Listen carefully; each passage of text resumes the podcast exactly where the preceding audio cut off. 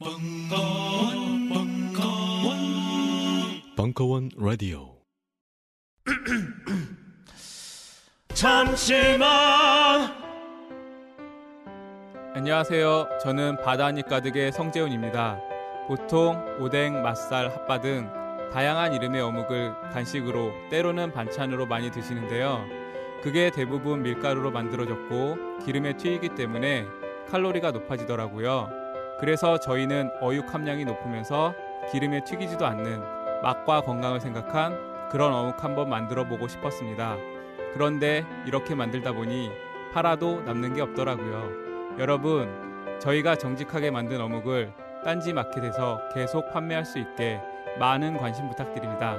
정성을 담아 쪄서 만든 어묵 감아볶고 여러분의 관심이 필요한 정직한 먹거리입니다. 잠시만 우리 이제 어묵 먹어요 맛있는 가마복고 요즘 나는 책 추천을 하지 않는다. 그래도 이 책은 추천하지 않을 수 없다. 나는 딴지일보 읽은 척 매뉴얼의 애독자였으니까. 이웃시민 고전은 직접 반려들어 읽는 게 가장 좋다. 그게 여의치 않으면 너부리의 읽은 척 매뉴얼을 읽어라. 읽은 척 매뉴얼은 고전들의 뒤틀린 소개이자 색다른 비평일 뿐만 아니라 그 자체로 고전과 맞먹는 유사 고전이다. 고종섭 그는 딴지일보 역사를 통틀어 가장 딴지적 글쟁이다. 김어준 고전이 얼마나 재밌는가를 은하계에서 가장 재밌게 설명하는 책. 딴지 편집장 너브리의 고전문학 읽은 척 매뉴얼. 아직 고전을 모르는 분들께 그리고 이미 고전을 알고 있는 분들께도 강력 추천합니다. 지금 바로 전국 서점에서 만나보세요. 딴지 마켓에서 구입하는 분께는 저자 사인본을 배송해 드립니다. 안녕하세요. 딴지마켓 조립 PC 전문 업체 컴스테이션의 이경식입니다. 과거 집안에 의사나 법조인 한 명쯤은 있어야 한다고 말했지만 요즘엔 집안에 컴퓨터 전문가 한 명쯤은 있어야 안심이 되는 세상이 되었습니다. 우리 딴지스들에게는 저희 컴스테이션이 있으니 걱정하지 마십시오. 컴스테이션이 여러분들에게 그런 믿을 수 있는 친인척이 되어 판매에서 AS는 물론 만족하실 때까지 책임지겠습니다. 딴지스들을 위해 컴퓨터 좀 안다는 저 이경식이 선인상가 1층 130호에서 조용한 형제들과 함께 두 팔 벌려 친인척 마인드로 기다리고 있겠습니다. 궁금한 게 있다면 주저하지 마시고 전화 주십시오. 011-892-5568번. 고맙습니다. 저희 컴스테이션은 조용한 형제들과 함께합니다.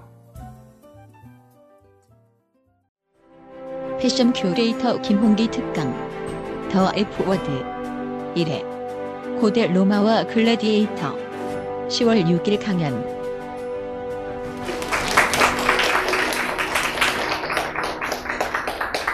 지난 시즌에 이어서 이번 시즌에도. 왜 이렇게 사람이 적어요? 아, 아마 월요일 날 저녁이어서 그런 것 같아요.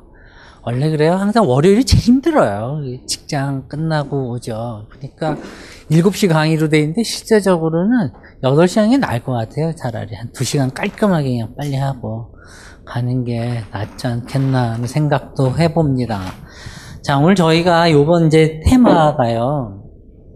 그 영화 패션입니다. 패션과 영화 뭐 패션 영화를 벗기다 벗긴다는 게 괜히 야한 생각하지 말고 어, 실제적으로는 벗기는 일이 필요하죠. 어, 우리는 패션이라는 것에 대해서 굉장히 협소한 생각에 빠져 살고 있습니다. 그러다 보니까 이 저 한 벌의 옷들이 모이게 되면 그것이 트렌드가 된다는 것도 언제부턴가 우리는 잊고 살고 있고 그 집단이 어떤 옷차림을 하는가에 따라서 그 옷들의 덩어리가 우리 안에 있는 어떤 내면의 목소리를 말해주는 것이기도 하고 혹은 정치적인 발화행위일 수도 있다는 것들을 까맣게 잊고 살 때가 많은 것이죠. 그렇기 때문에 옷은 어, 단순하게 그저 어떤 특정 브랜드에서 나온 한 벌의 옷이 아니라 어, 우리의 내면을 그대로 바깥으로 표출시켜주는 하나의 오브제입니다. 사물입니다. 자, 그런 생각을 하면서 오늘 저희가 패션과 영화 이제 4강을 쭉 달리겠습니다. 제가 다행히 그 출장권을 뒤로 미뤄서요. 원래 그 11월로 넘어갈 거를 마지막 이번 10월 달 안에 샤넬까지 할 수 있게 됐어요. 개인적으로는 조금 아쉬운 게 뭐냐면 이 영어 패션이라는 테마를 딱 들었을 때 아마도 그런 거를 기- 아마 기대했던 사람들도 있을 거고 혹시 무대 의상이나 이런 쪽을 좋아하는 사람들 왜냐하면 실제적으로 그쪽 얘기도 해야 됩니다. 원래 현대 영화들 어? 어떤 그 복식 사조를 특정하게 드러내지 않고 지금 우리 당대의 어, 어떤 영화들을 보면서 아, 저 영화에서 보는 주인공의 옷차림이 어떻고, 그럼 그 옷차림이 저 영화의 진행 과정에 어떤 도움을 줬는지, 혹은 깎아먹었는지. 우리 그렇잖아요. 드라마들 보면 어머니들이 어쩜 그렇게 뺑뺑하신지, 응? 땡기셨죠? 에, 그 어떤 모 배우 생각나네요. 너무 과하게 땡기셔가지고 어머니인지 딸인지 구분이 안 가는 분들 배우로서 별로 자격 있다는 생각을 안 해요. 그런 전체적인 외양을 가꾸고 그 모든 것들을 훈육하는 것도 연기의 한 일환이기 때문에 그렇습니다. 어, 뭐 영화에 대해서 얘기를 하라 그러면 사실 뭐 영화 전공을 하긴 했지요. 원래 대학 때 영화 공부를 했으니까 저는 원래 복식을 공부한 사람이 아니잖아요. 복식은 혼자 독학으로 공부를 한 거고 실제적으로는 영화로 더 거리가 여러분하고 가깝습니다. 어, 여기는 보니까 연식들이 좀 젊은 언니도 있고 어, 맞고 오셨네요. 에, 40만 원짜리 네 번 맞은 분도 보이고 윤곽 주사도 보이고 어, 종종 보이 어, 왜 이렇게 아닌 척들러 그래요? 어, 딱 보여요. 하여튼 뭐 보면 어, 영화에 대한 애정이 저는 되게 많았어요. 개인적으로 아직도 연기에 대한 꿈을 안 버렸어요. 그 재작년에 단편을 하나 찍고 몬트리올 영화제에 나갔어요. 그 영화가 배우로 나갔어요. 어. 근데 좀 살찌고 그래서 좀 이렇게 좀 느낌이 안 나나 보죠? 어, 살을 좀 빼고 올게요. 제가 결혼하고 나서 살이 좀 많이 불었어요, 사실은. 아내한테 요리 해 먹이느라고 어, 페북에 나와 있습니다. 월화수목금 뭘 해서 먹이고 있는지 어마어마하게 먹이고 있습니다. 어쨌든 그렇게 잘 먹여서 오늘 좋은 소식이 저한테 그 문자가 왔더군요. 프레그넌트 이렇게 딱 써 있더라고요. 그래가지고 참 좋은 소식과 동시에 이 멋진 수업을 할 수 있게 돼서 되게 기쁘고요. 아, 한편으로는 또 그래요. 뭐 항상 이제껏 어디에 설 때든 뭐 대학에서 명사 특강을 할 때건 뭐 삼성에 갈 때건 세상 그 MB 계실 때처럼 청와대에 가서 그 이상한 소리 했다가 혼 한번 날 적도 있었고 하여튼 뭐 어느 무대에서건 항상 최선을 다해서 강의를 했습니다만 항상 그 임신한 아내를 생각하면서 거꾸로는 이 신임을 얻도록 여러분들에게 열심히 강의를 하겠습니다. 근데 이제 제가 그런 생각을 합니다. 많은 분들이 저한테 그 어떤 에디터들이요 복식사가냐고 얘기를 해서 저는 복식사가란 말을 듣는 걸 되게 싫어해요. 왜냐하면 당장 복식이라는 단어와 의류라는 단어와 의상이라는 단어와 패션이라는 단어가 다 틀려요. 모드라는 단어도 쓰죠, 그죠? 근데 우린 그거를 다 엇비슷하게 아주 그냥 TV에 나와서 스타일리시하게 아주 그냥 막 섞어서 쓰죠. 어, 그런 에디터들을 보면 굉장히 미워요. 왜냐하면 각각의 말들마다 담겨 있는 옷에 대한 관점들이 많이 다름에도 불구하고 우리가 그걸 얼머무려서 같은 뜻으로 쓴다라고 하는 것. 우리가 언어를 그렇게 사용하고 있다라는 말은 그만큼 우리가 지금 현재 패션에 대한 개념들을 그만큼 모호하게 갖고 있다라는 얘기입니다. 정교하게 개념화하지 않았다는 얘기예요. 여러분 definition, definition 그러죠? 개념에 대해서. 왜 혀가 꼬불어? 밥을 안 먹어갖고 그런가? 근데 이 definition이라는 게 결국은 뭐예요? 그 라틴어 어원을 보면 테두리를 쳐준다는 뜻이잖아요. 그러니까 네가 키우는 동물, 내가 키우는 동물 딱 구분해가지고 빠져나가지 못하게 예, 물론 불도장 찍는 거 브랜드 떠올린 언니도 있겠지만 그 동물들한테 각자 화인을 찍는 걸 브랜드라고 하듯이 그 동물들을 모아놓은 자기만의 영역에 이렇게 테두리를 쳐주는 거, 울타리 쳐주는 거, 그걸 개념 정이라고 하잖아요. 개념화라는 그런 거예요. 그러니까 요 테두리 안에 있는 것들만 모으는 거예요. 그 나머지 것들과 구분시켜 놓는 거죠. 자, 그런 생각을 하면서 사실 패션을 가지고 문학도 가르쳐 왔고, 영화도 손을 대봤고 최근에는 패션과 음악에 대한 강의도 했습니다. 아마 내년부터는 패션과 춤을 가지고 소재로 아마 가르치기도 할 겁니다. 제가 몸을 다시 만들어 오겠습니다. 좀 화가 나는 건 그 고등학교 3학년 때까지만 해도 이렇게 발가락을 이렇게 입에 대고 그랬거든요. 근데 이게 몸이 너무 굳었어요. 근데 확실히 느끼는 건 좀 그런 게 있습니다. 그러니까 연기 공부도 했었고 그런 신체 훈련을 많이 했었던 이력이 있어서 그런지 몰라도요. 몸이 무뎌지면 정신도 무뎌집니다. 여러분들 뭐 무슨 스포츠 선수들처럼 최고의 기량은 아니어도 삶에서 어떤 민첩성을 가지는 것 그것을 갖기 위해서 끊임없이 몸에 좀 살집이 붙지 않도록 노력하는 것은 필요해요. 왜냐하면 그런 몸들을 갖고 있을 때 우리는 사실은 어떤 사유나 생각 이런 것들을 좀 더 예민하고 정교하게 받아들일 수 있는 리셉티브한 수용적 상태가 됩니다. 그거 뭐 거기에 대한 어떤 뭐 확실한 이론이 있는 게 아니라 저희들 스스로가 그걸 많이 느껴요. 그렇기 때문에 그런 몸을 갖는 사람들이 되는 것도 필요하고 오늘 영화에서 끝내주는 몸 가진 오빠들 보십니다. 그래서 여성 팬들이 팬들이 많으시군요 보니까 다른 때는 남자분들도 많던데 괜히 비교 당할까봐 다 뒤로 갔군요. 배들을 이렇게 딱히 가리고 있는 이유는 잘 모르겠지만 하여튼 뭐 식스팩까지는 아니어도 어쨌든 스펙이 꽤 괜찮은 영화를 볼 겁니다. 그리고 그 영화의 제목은 글래디에이터입니다. 글래디에이터는 뭐 2000년 초반에 나왔죠. 너무 잘 아시는 영화고 저 영화 나왔던 남자 주인공 이름이 뭐였나요? 러셀 크로였죠. 뉴질랜드 배우잖아요. 저 양반이. 제가 저분이랑 같은 동네 살았어요. 문제는요, 저분이 머리를 자르러 가는 데가 있어. 이건, 이건 녹화하지 말고.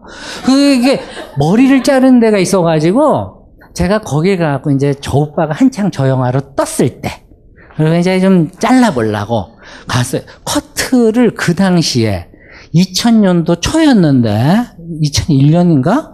그, 그때, 아, 2002년인가? 그때 얼마였냐면 4만 8천 원이었어요. 그 당시에 커트가. 뉴질랜드에서 내가 깜짝 놀랐어요.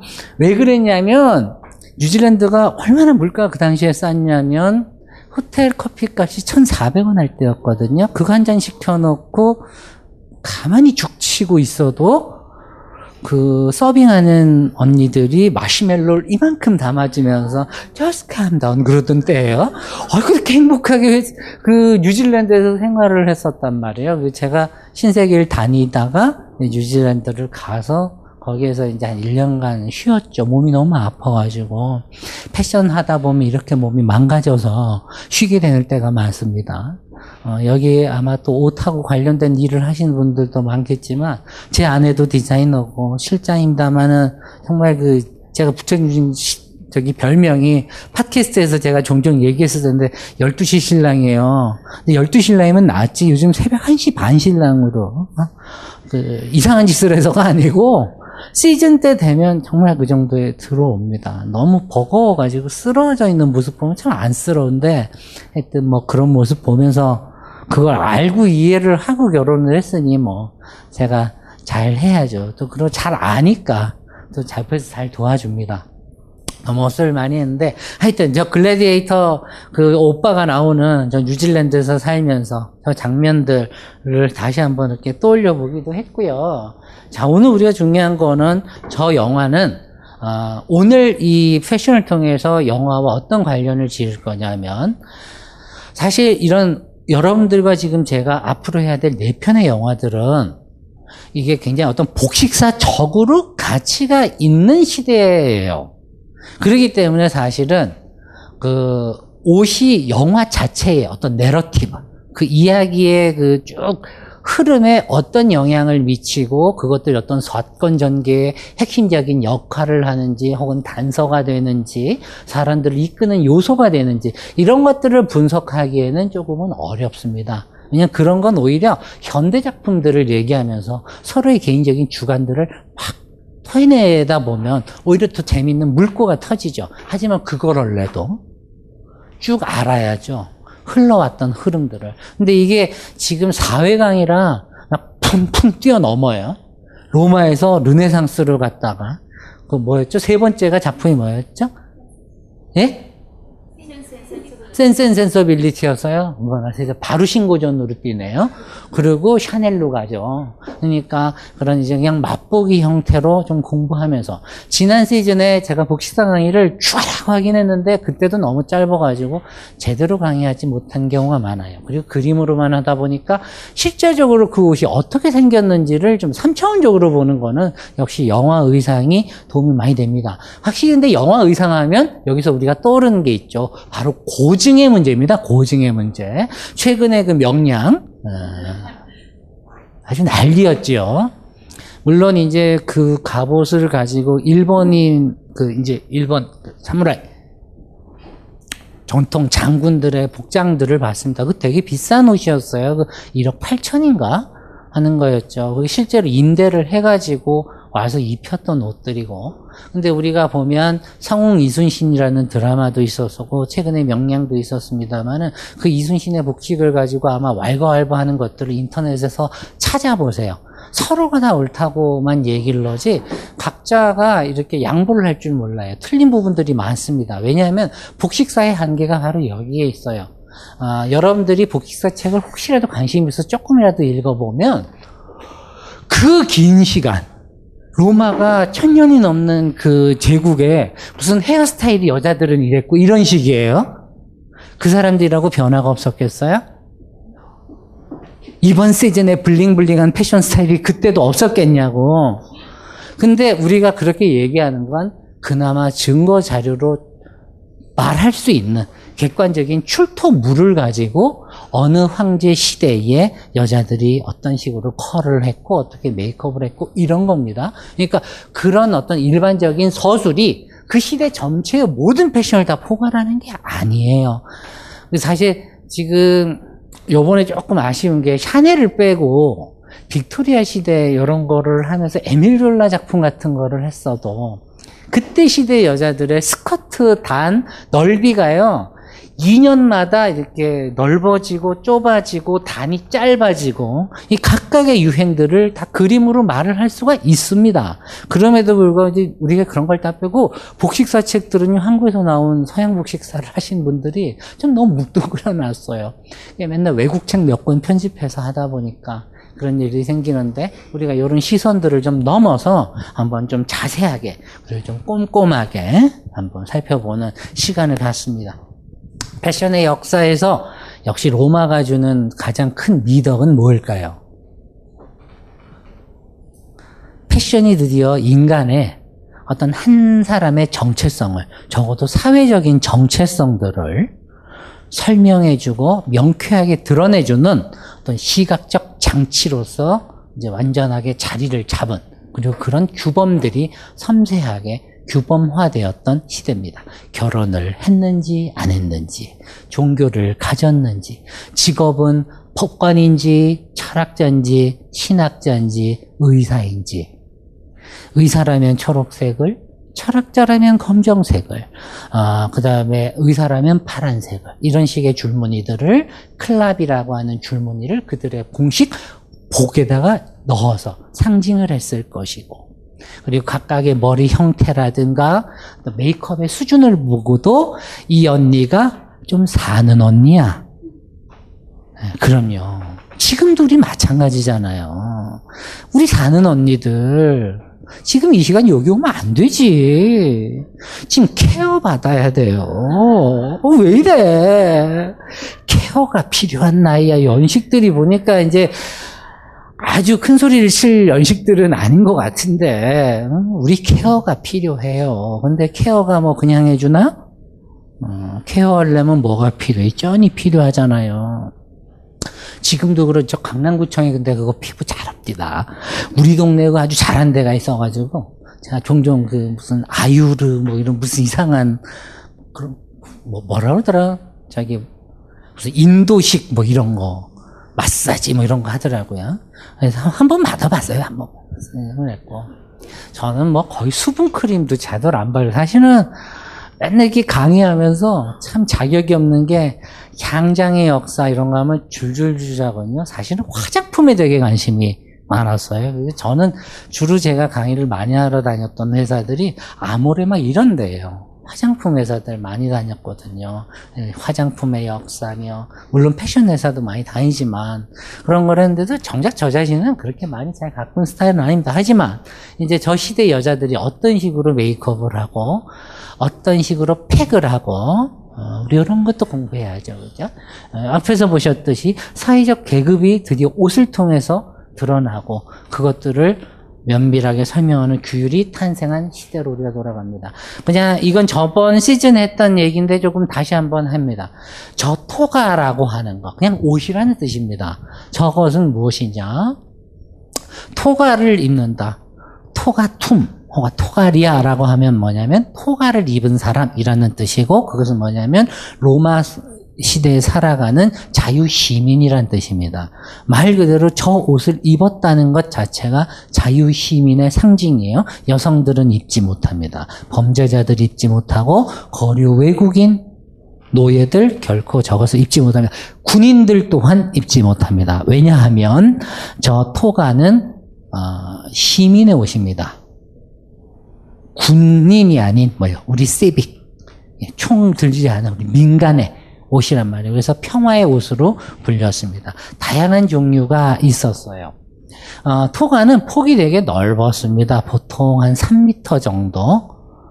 어, 신장이 실제적으로는 두 배 반, 두 배 정도 됐고, 여기 신장에서는 한 2m 정도. 이거를 이제 교묘하게 두르고 접어서 저렇게 입고 다녔던 거죠. 근데 이 토가 praetexta라고 하는 게 바로 이겁니다. 요요. 자주색 줄무늬. 자, 오늘 근데 여기서 제가 따져 물을 게 하나 있어요. 아, 역사 교수님조차도 저한테 그걸 묻더군요. 여러분, 영어에서 purple이라고 그럴 때, 에? 영어 단어 purple이라고 그럴 때, 그거 무슨 뜻입니까? 보라색. 여기는 벌써 보세요. 보라라고 하고 어떤 사람은 자주라고 하죠. 지금 벌써 의견이 다르죠. 우리는 보라 그러면 흔히 바이올렛이라고도 설명하잖아요. 그죠? 그 두 개 맞아요. 두 분이 틀린 게 아닙니다. 말하면, 말하자면 뭐냐면, 우리가 알고 있는 red의 개념하고 틀려요. 우리가 항상 예전에 그, 뭐, 이렇게 관직이 높고 왕들이 빨강색 염색을 해서 다녔다라고 할 때, 그 레드가요, 저 퍼플인데, 저 퍼플의 범위가요, 얼마나 넓냐면, 보라색에서 자주색을 넘어서 빨강색을 넘어서요, 그 보색인 파랑색까지 포함하는 개념이었어요. 저 고로마 시대에도. 그만큼 넓었어요. 저 몰루스크라는 저 조개 피로 만드는 저 염색이. 그만큼 무슨 뜻이겠어요? 저 당시에 어떤 한 색에 대해서 그 색의 범위를 규정하는 것이 지금처럼 세련되지 않았다는 얘기죠. 여기 분명히 디자인 하신 분들이 있을 텐데, 디자이너 분들 작업할 때 그냥 말로 안 하잖아요. 펜턴칩 꺼내죠. 그죠? 그 각각의 칩에 써 있는 이름들 다 알고 있잖아요. 그렇게 정교하게 나눠져 있지 않은 상태였다고요. 그러다 보니까 실제적으로 이 시대의 옷들이 보면 어떤 영화에서는 똑같은 원로원인데 보라색으로 줄을 그려놓고 어떤 놈은 이런 색으로 그려놓고 아니면 더 짙은 빨강색으로 그어놓은 놈도 있고 막 그래요. 근데 그거를 보면서 저 당시에 빨강색 염색이 없었는데 저거를 했다고 고증이 틀렸네 만에 그런데요. 그 말도 마냥 다 맞는 거는 아닙니다. 저 당시에 저 자색의 범위, 그러니까 숭엄한 자의 옷에 들어가는 저 염료의 빛깔이 그만큼 낼 수 있는 색의 범위가 넓었다라는 것만 반드시 알아두세요. 저 저거 프라이텍스타는 이렇게 집정관이라든가 정치인들, 일반 자유 시민들, 시민 중에서 이제 상급 부자들 이런 사람들이 있는 거예요. 그런가 하면 이제 토가 칸디다라고 해서 요거 제가 저번에 그냥 언뜻 설명했죠. candid, 뭔가 순백의 하얀. 원래 저 토가의 주요 어, 소재가 뭐냐면 울입니다. 울을 자주 입다 보면 울게 되듯이 어, 우- 어, 썰렁해요. 예, 어, 이제 이런 얘기를 하려고 온 건 아닌데 그 울이 여러분도 아시겠지만 100% 하얀색이 아닙니다. 약간 어때요? 황변이 생기죠. 그래서 약간 노르스름한 빛깔이 있습니다. 더더군다나 지금처럼 표백이나 염색 기술이 최상의 수준이 아니던 그 시절에는 어땠겠습니까? 색깔이 그렇죠. 근데 그거를 정말 여러 번을 빨고 당시에 또 표백제를 써서 이렇게 하얀색 그 토가를 입었던 사람들이 있습니다. 저들은 누구였냐면 돈도 있고 군대도 다녀왔고 그러니까 일단 기본적으로 나이는 46이 넘었겠죠. 저 시대의 남자들이 얼마나 군대 생활 오래 했는지 잘 아시죠? 17살에서 46살까지. 그때가 징집 연령입니다. 그리고 보병은 16년을 복무했어요. 그리고 그 복무가 놀면서 복무한 그게 아니라 전장터에서 싸운 시간만 16년. 그렇게 해서 16년을 채워서 끝내는 겁니다. 기병은 10년. 아주 더러워요. 그러니까 저 때라고 군대를 피하고 싶은 애들이 있었겠다, 없었겠다. 있었겠죠, 그죠? 저 때라고 병역의 의무에서 이게 면제를 받으려고 주로 하는 짓이 뭐였냐면 뭘 하나 잘라요. 요즘은 살을 빼잖아.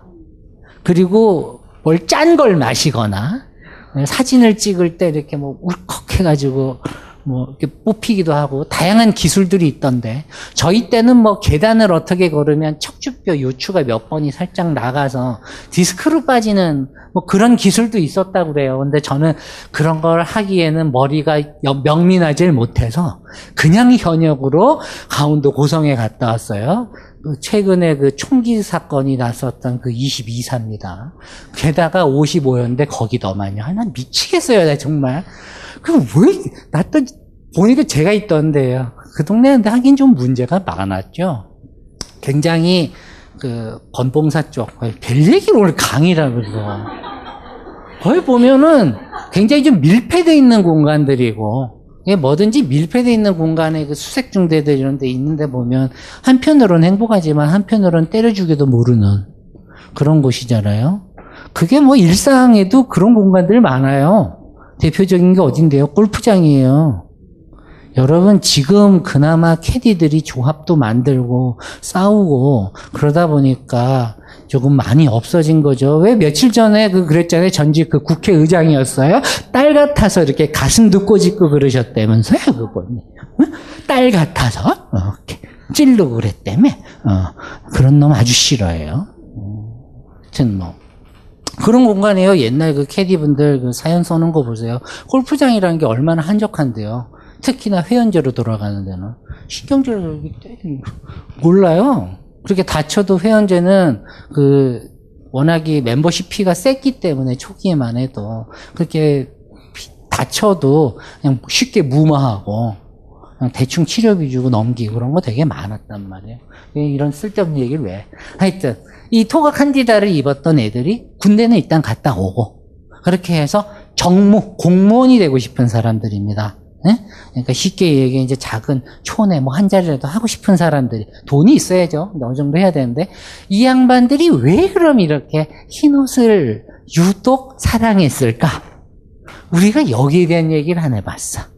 저렇게 유독 하얀색 옷으로 토가를 만들어 입고 다니면 피부랑 옷이 유독 어떻게 돼요? contrast가 세죠. 세죠, 그죠? 확 대비가 되겠죠. 군대 갔다 왔잖아. 칼 좀 맞았을 거고, 다쳤을 거고, 삽질하다가 찍혔을 거고. 이런 상처들이 다른 색 토가를 입었을 때보다 유독 어떻게 해요? 확 드러나. 그렇게 해서 제가 이 로마를 위해서 군역도 마쳤고 일반적인 의무도 다 해서 그래서 이런 정무직을 정치의 어떤 오피셜덤에 오를 수 있는 그런 자격이 있는 사람입니다라는 거를 유독 더 드러내주는 어떤 그런 옷의 일종의 전략이었어요. 그래서 저게 하도 심해지니까 왕이 식령을 내려서 너무 심하게 표백하지 말라고 이 칙령도 내려줍니다. 그랬던 옷이었습니다. 그리고 뭐 일단 기본적으로 저 하얗다는 게 뭐겠어요? 자기가 그만큼 에, 청백리다 뭐 이런 거죠. 그런 그 실제로 그런 음, 의도가 있었던 옷입니다. 자 그런가 하면 드디어 이제 저 백색의 토가인데 이거는 좀 다릅니다. 법적으로 남자가 법적으로 성인이 될때 입는 토가라고 그랬죠. 저 칸디다와는 조금 달라요. 저건 그냥 일반 평민들이 입는 가난한 자유 시민들이 입는 옷입니다. 그런가 하면 토가 퓰라라는 게 바로 이, 이 오빠, 이 세네카 오빠가 입고 있는 거예요. 원래는 검정색 입니다. 상복으로 사용하는 것입니다. 저 때부터 뭐예요? 그러면 로마의 시대부터 이미 상복은 무슨 색이었다? 검정색이었다. 악으로부터 그 기운으로부터 나를 막아주는 가장 강력한 색이었단 말입니다. 자, 그러나 그럼에도 불구하고 자, 요 화면에서 보면 조금 다른 게 있잖아요. 저번 시즌에 잘 들으신 분은 좀 아시겠지만 지금 이 praetexta를 입은 오빠들이 있고요.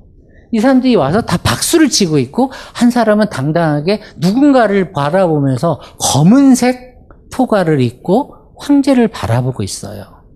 황제한테 대드는 겁니다. 우리가 자 정, 정쟁을 하게 되잖아요. 어떤 특별법을 둘러싸고 뭘 하든 그래서 여당 야당 싸울 때 여당이 일방적으로 직권상정해서 통과하면 항상 그 다음날 야당이 뭐 해요? 까만색 넥타이 메고 와서 에? 민주주의가 죽었네, 절차가 죽었네, 뭐 이런 얘기 하잖아요. 네, 그겁니다. 그때도 동일한 기능을 했습니다. 여러분, 옷이라고 하는 것이 이렇게 하나의 그저의 사물이 아니라 우리의 일상에서, 우리의 삶에서 정치적 발언과 분노, 혹은 이런 의견 개진을 위한 미디움 소재이기도 했었다는 것이 지금도 그렇듯이 이미 이때부터 발현되어 왔었다라는 걸 아는 게 중요합니다. 그렇다면 우린 여기서 또 물어야죠. 도대체 옷은 무엇이건데? 저런 문화적인 의미들이 덧붙여지게 됐을까 하는 거예요. 제가 그 영화 얘기하면서 아마 그, 그 영화 아마 팟캐스트에서 얘기했을 거예요. 그, 뭐였죠? 무슨 행 야간 열차?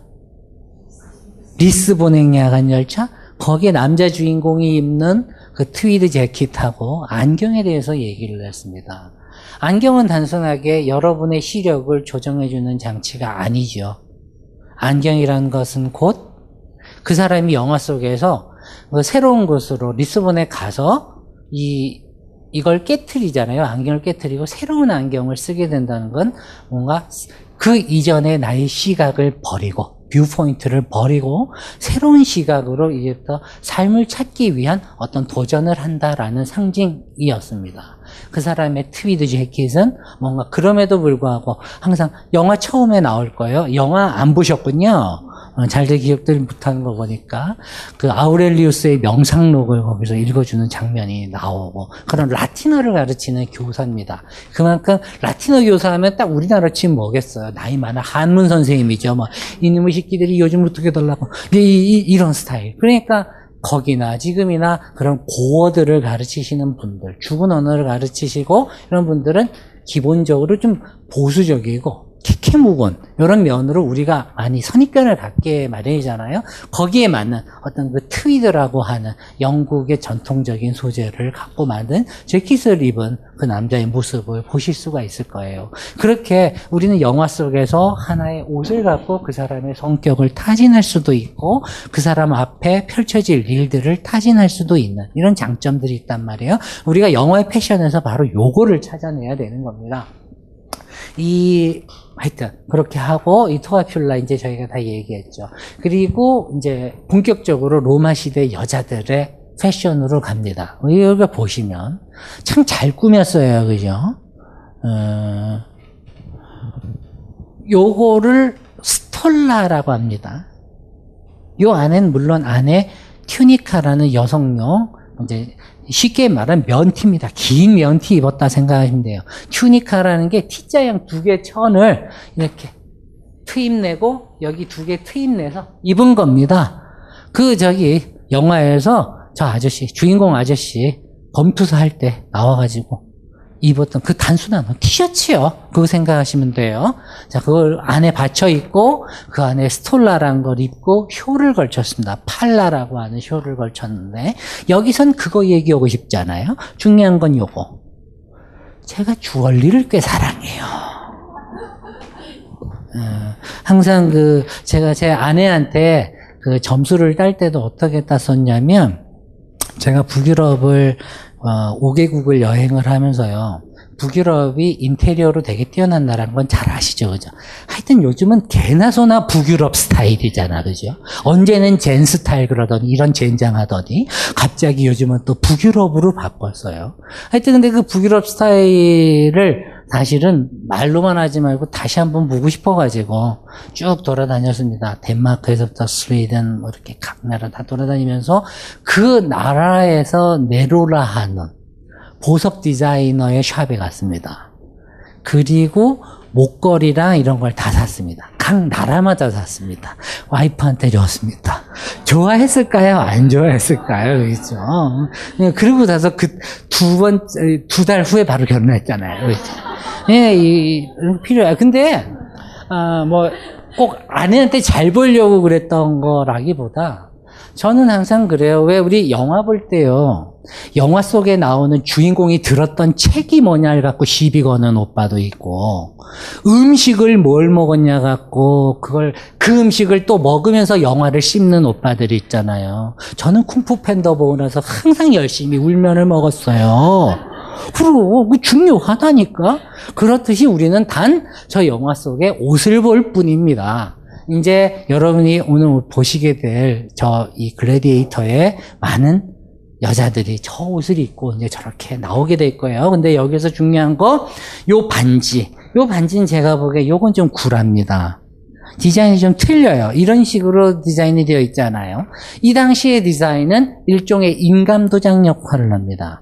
여러분, 배너란 영화를 혹시 연식이 아직 젊으셔서, 아, 아, 뭐꼭 그것뿐만이 아니라 어떤 고대 시대를 배경으로 한 영화들 보면 집정관이나 혹은 정무 담당관으로서 자신의 의사를 문서에다가 표현할 때 도장을 꾹 찍는 걸 보셨을 겁니다. 근데 그 도장 대신에 뭘 찍어요? 인감 도장 찍듯이 반지로 찍습니다. 그래서 그걸 시그넷 링이라고 하는데 아, 여기 이 여자분들은 그냥 일반 여성 반지를 낀 거라고 볼 수도 있고 영화에서 오늘 보시는 그 영화에서 그 글래디에이터의 전직 연인인 언니 있죠 루실라가 그 언니는 그 시그넷 링을 끼고 있는 걸 보실 거예요 여기 있는 이 이건데 어, 뱅글 뱅글 뱅글을 잘 꼈어요 블링블링한데 실제로 블링블링했어요 왜?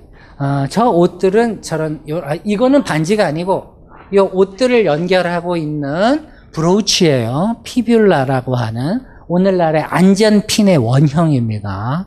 여러분들 저걸 근데 이 정도 피뷸라를 만들려면 얼마나 잘 사는 언니였겠어 이런 거는. 이거는 우리 연식에서 우리 연봉은 좀 어렵고 어, 좀 사는 언니들이 했겠죠. 여왕님이 했을 거라고요.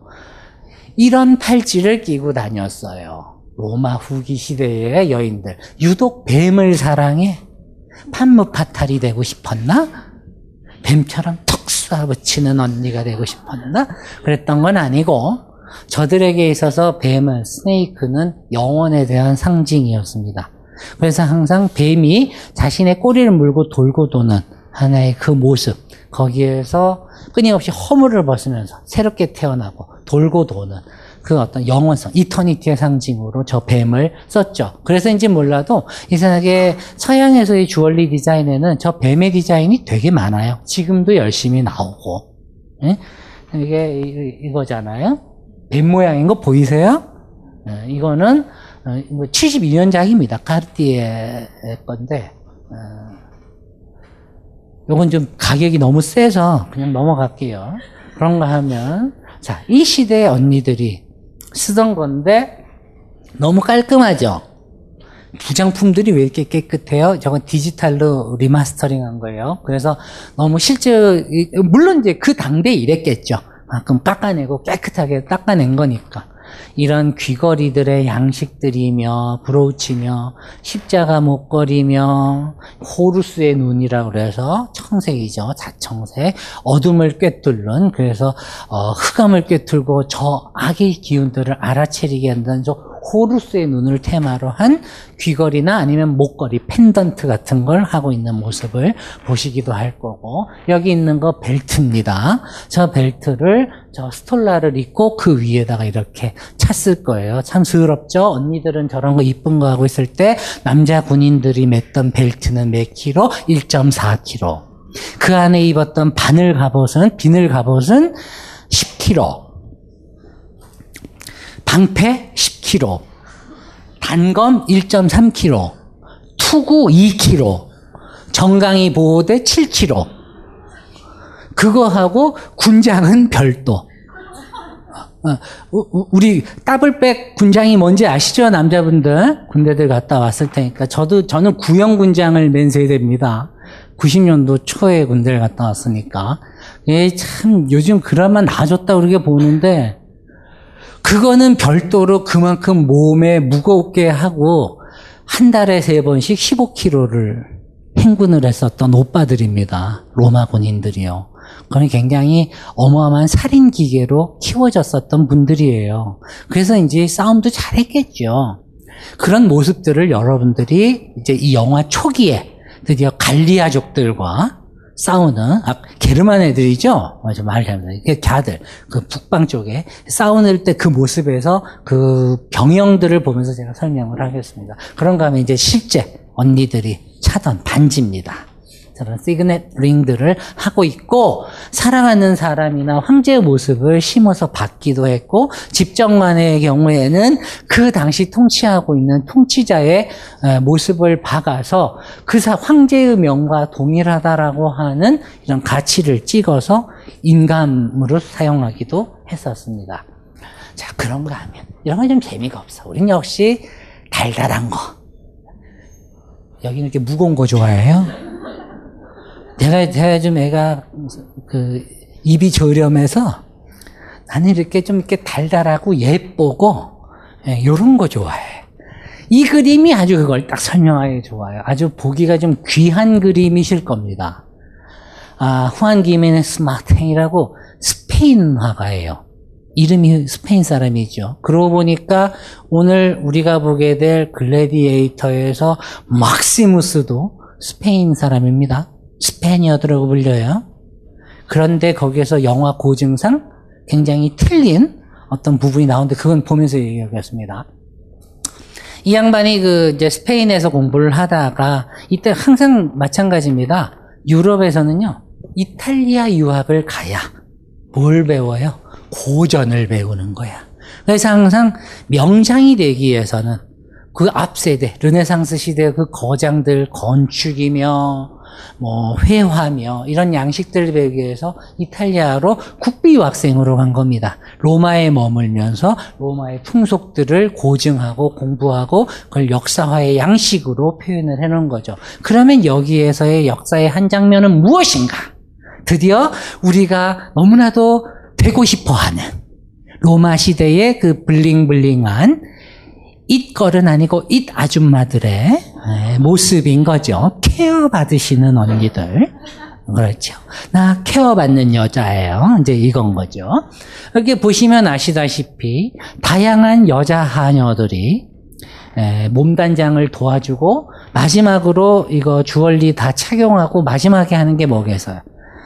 머리카락입니다. 머리. 헤어스타일링을 잡아주는 거예요. 촘촘하게 컬을 잡아서 이렇게 쪽을 지듯이 머리를 올릴 수도 있고 대부분은 그렇게 했습니다. 그리고 그렇게만 하면 멋이 없잖아. 그죠? 내가 저 옆집 옆편네보단 내가 예뻐야 되잖아요. 그죠? 그러면 어떻게 해야 되겠어? 한두 가닥 정도 컬러 가지고 여기 싹 빼는 이런 그 기교를 좀 부려야 되는데 이걸 개인이 할 수가 없어요. 생각을 해보십시오. 여러분 이때만 하더라도 우리가 쓰는 가위의 원형은 있으나 저 가위의 이 왼쪽과 오른쪽 날을 연결해주는 중앙부에 그 고리새가 없어요. 그래서 이렇게 하다 보면 헐렁거려가지고 다치기 일쑤였습니다.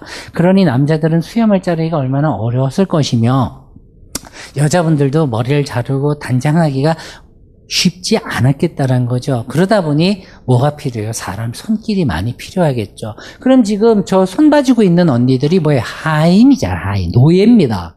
그런데 이 노예도요. 이제 제가 영화를 보면서 얘기를 하겠습니다만은 그 영화에서 보면 막시무스가 이제 노예 시장에 팔려가게 되죠. 팔려가가지고 이제 그 라니스타라고 불리는 노예 상이기도 하고 실제적으로 검투사 검을 양성하는 양성소를 운영하고 있는 주인이 나오죠. 그 무지막지하게 생긴 아저씨 하나 나오잖아요. 그 사람이 이제 노예를 이렇게 막 고르는 기준들을 조금 보여주는 장면이 있는데 그건 좀 뒤에 가서 얘기를 하죠. 그때나 지금이나요. 얼굴이 이쁜 언니는 노예로 팔려도 비싸요. 여기는 음, 어, 모르겠어요 그 값은. 하여튼 그렇고.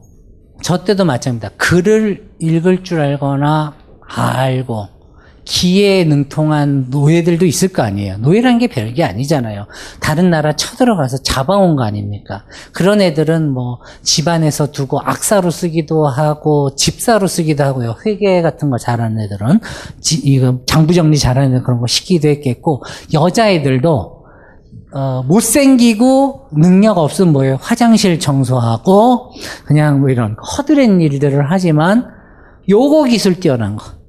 헤어 디자인 잘하는 언니. 이때 뭐 했어요? 이 사람들은 부르는 용어가 따로 있습니다. 오흐나트릭스라고 불렀습니다. 뭐예요? 머리카락을 만지는 하녀입니다. 그리고 이 사람들이 몸값이 가장 비쌌습니다.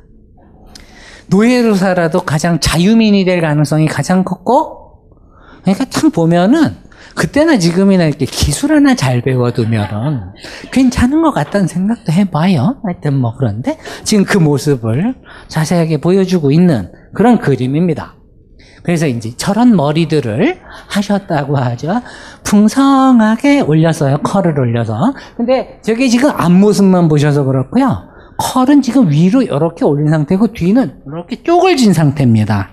제가 지금 앞면 뒷면을 같이 보여드리지 않아가지고 제가 좀 아쉬운데 제가 왜 그랬냐면 이 머리카락을 만드는데 보통 몇 시간이 걸렸을까요?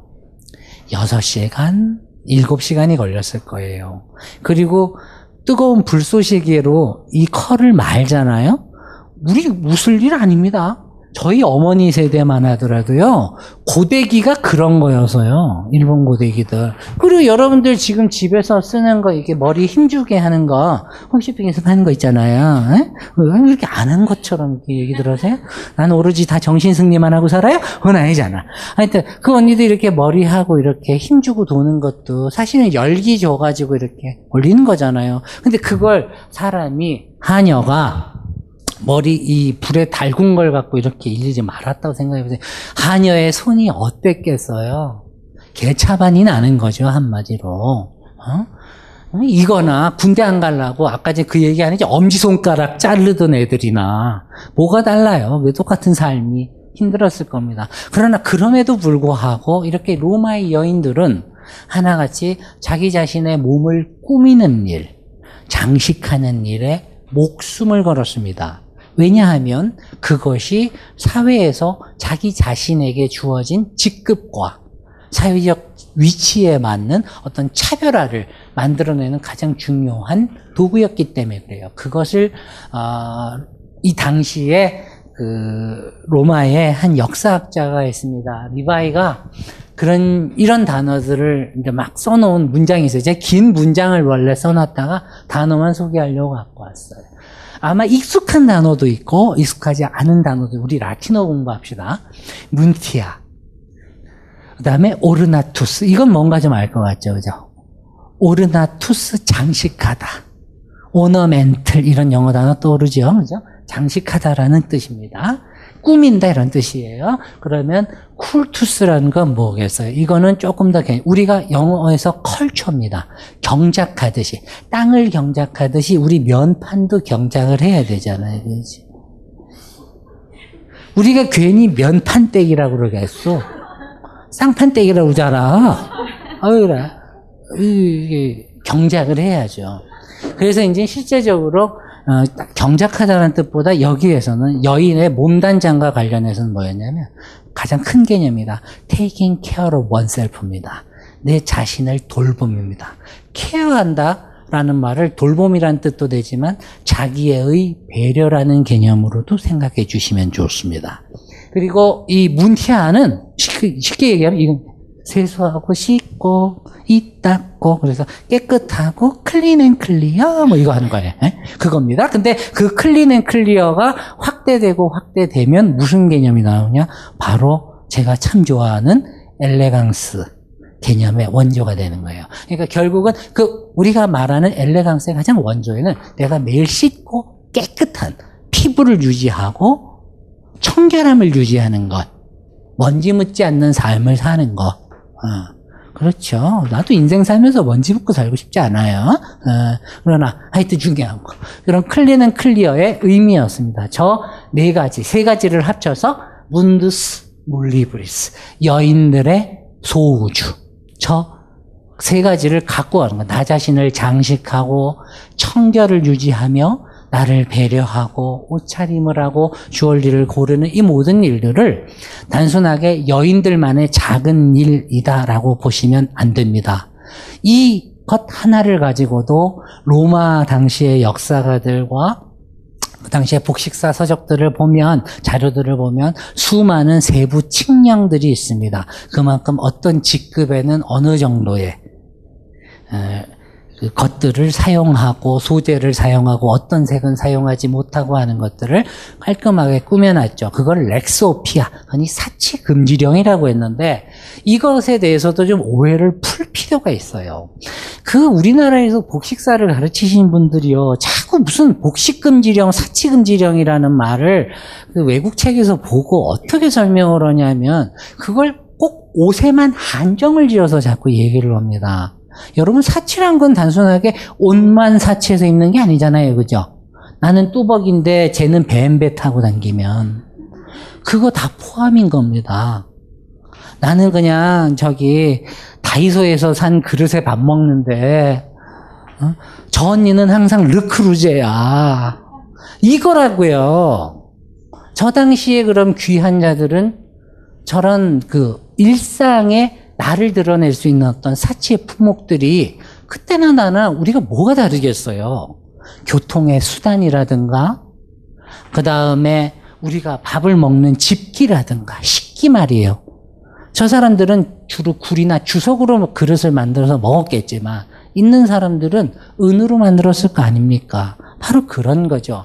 그런 은식기를 귀족 안에서도 어, 느몇 급부터는 손님을 왔을 때 은식기를 몇 개까지 내어놓을 수 있고 이런 식으로 아주 굉장히 철저하고 정교하게 이 사치금지법을 정리를 해서 공포를 했단 말이에요. 그러나 공표했다고 따라가진 않아요.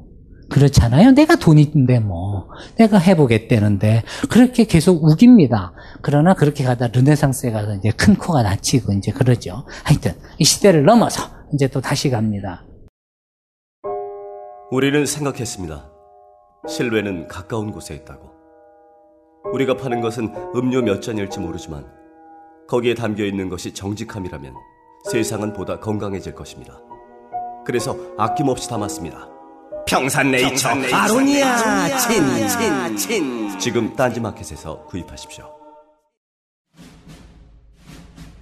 스마트폰의 바이블 벙커원 어플이 대폭 업그레이드 되었습니다. 강좌 및 강의별 결제 기능 탑재. 멤버십 회원이 아니라도 벙커원 동영상들을 골라볼 수 있는 혁신. 바로 확인해 보세요. 각종 사회 비리와 거짓말에 처절한 똥침을 날려온 딴지일보가 마켓을 열었습니다. 기자들이 검증해 믿을 수 있는 상품들을 은하계 최저가로 판매하여 명랑한 소비문화 창달에 이바지할 딴지마켓. 이제 신뢰를 쇼핑하세요. 주소는 마켓.딴지.com 드디어 지금 이 한 여인의 모습이 보이실 거예요. 로마 시대에 좀 사신다는 언니, 스톨라를 입고 있는 가장 대표적인 언니의 모습입니다. 지금 괜히 아, 거울을 보면서 거울아 거울아 지금 그러고 있죠. 아까 전에 그 몸 단장 다 하신 거예요 지금요. 이제 클럽을 가야 되는데 내가 썸을 어떻게 탈 것인가를 고민하고 있는 이 모습. 근데 이제 썸을 타야 되는데 고민이 생겼어. 왜? 이 뭐겠어요 지금? 뭐가 하나 왔어 지금. 보석 상자가 왔어요. 아, 저 보석 상자에 담겨 있는 보석을 보면서 이건 뭐 두 가지로 해석이 되겠죠. 누군가 보낸 것일 수도 있고, 이제 그만 썸 탑시다. 일 수도 있고, 아니면 본인의 소장용일 수도 있고, 그래서 오늘 어떤 보석을 하고 내가 나갈 것인가를 고민하는 모습이기도 할 것입니다.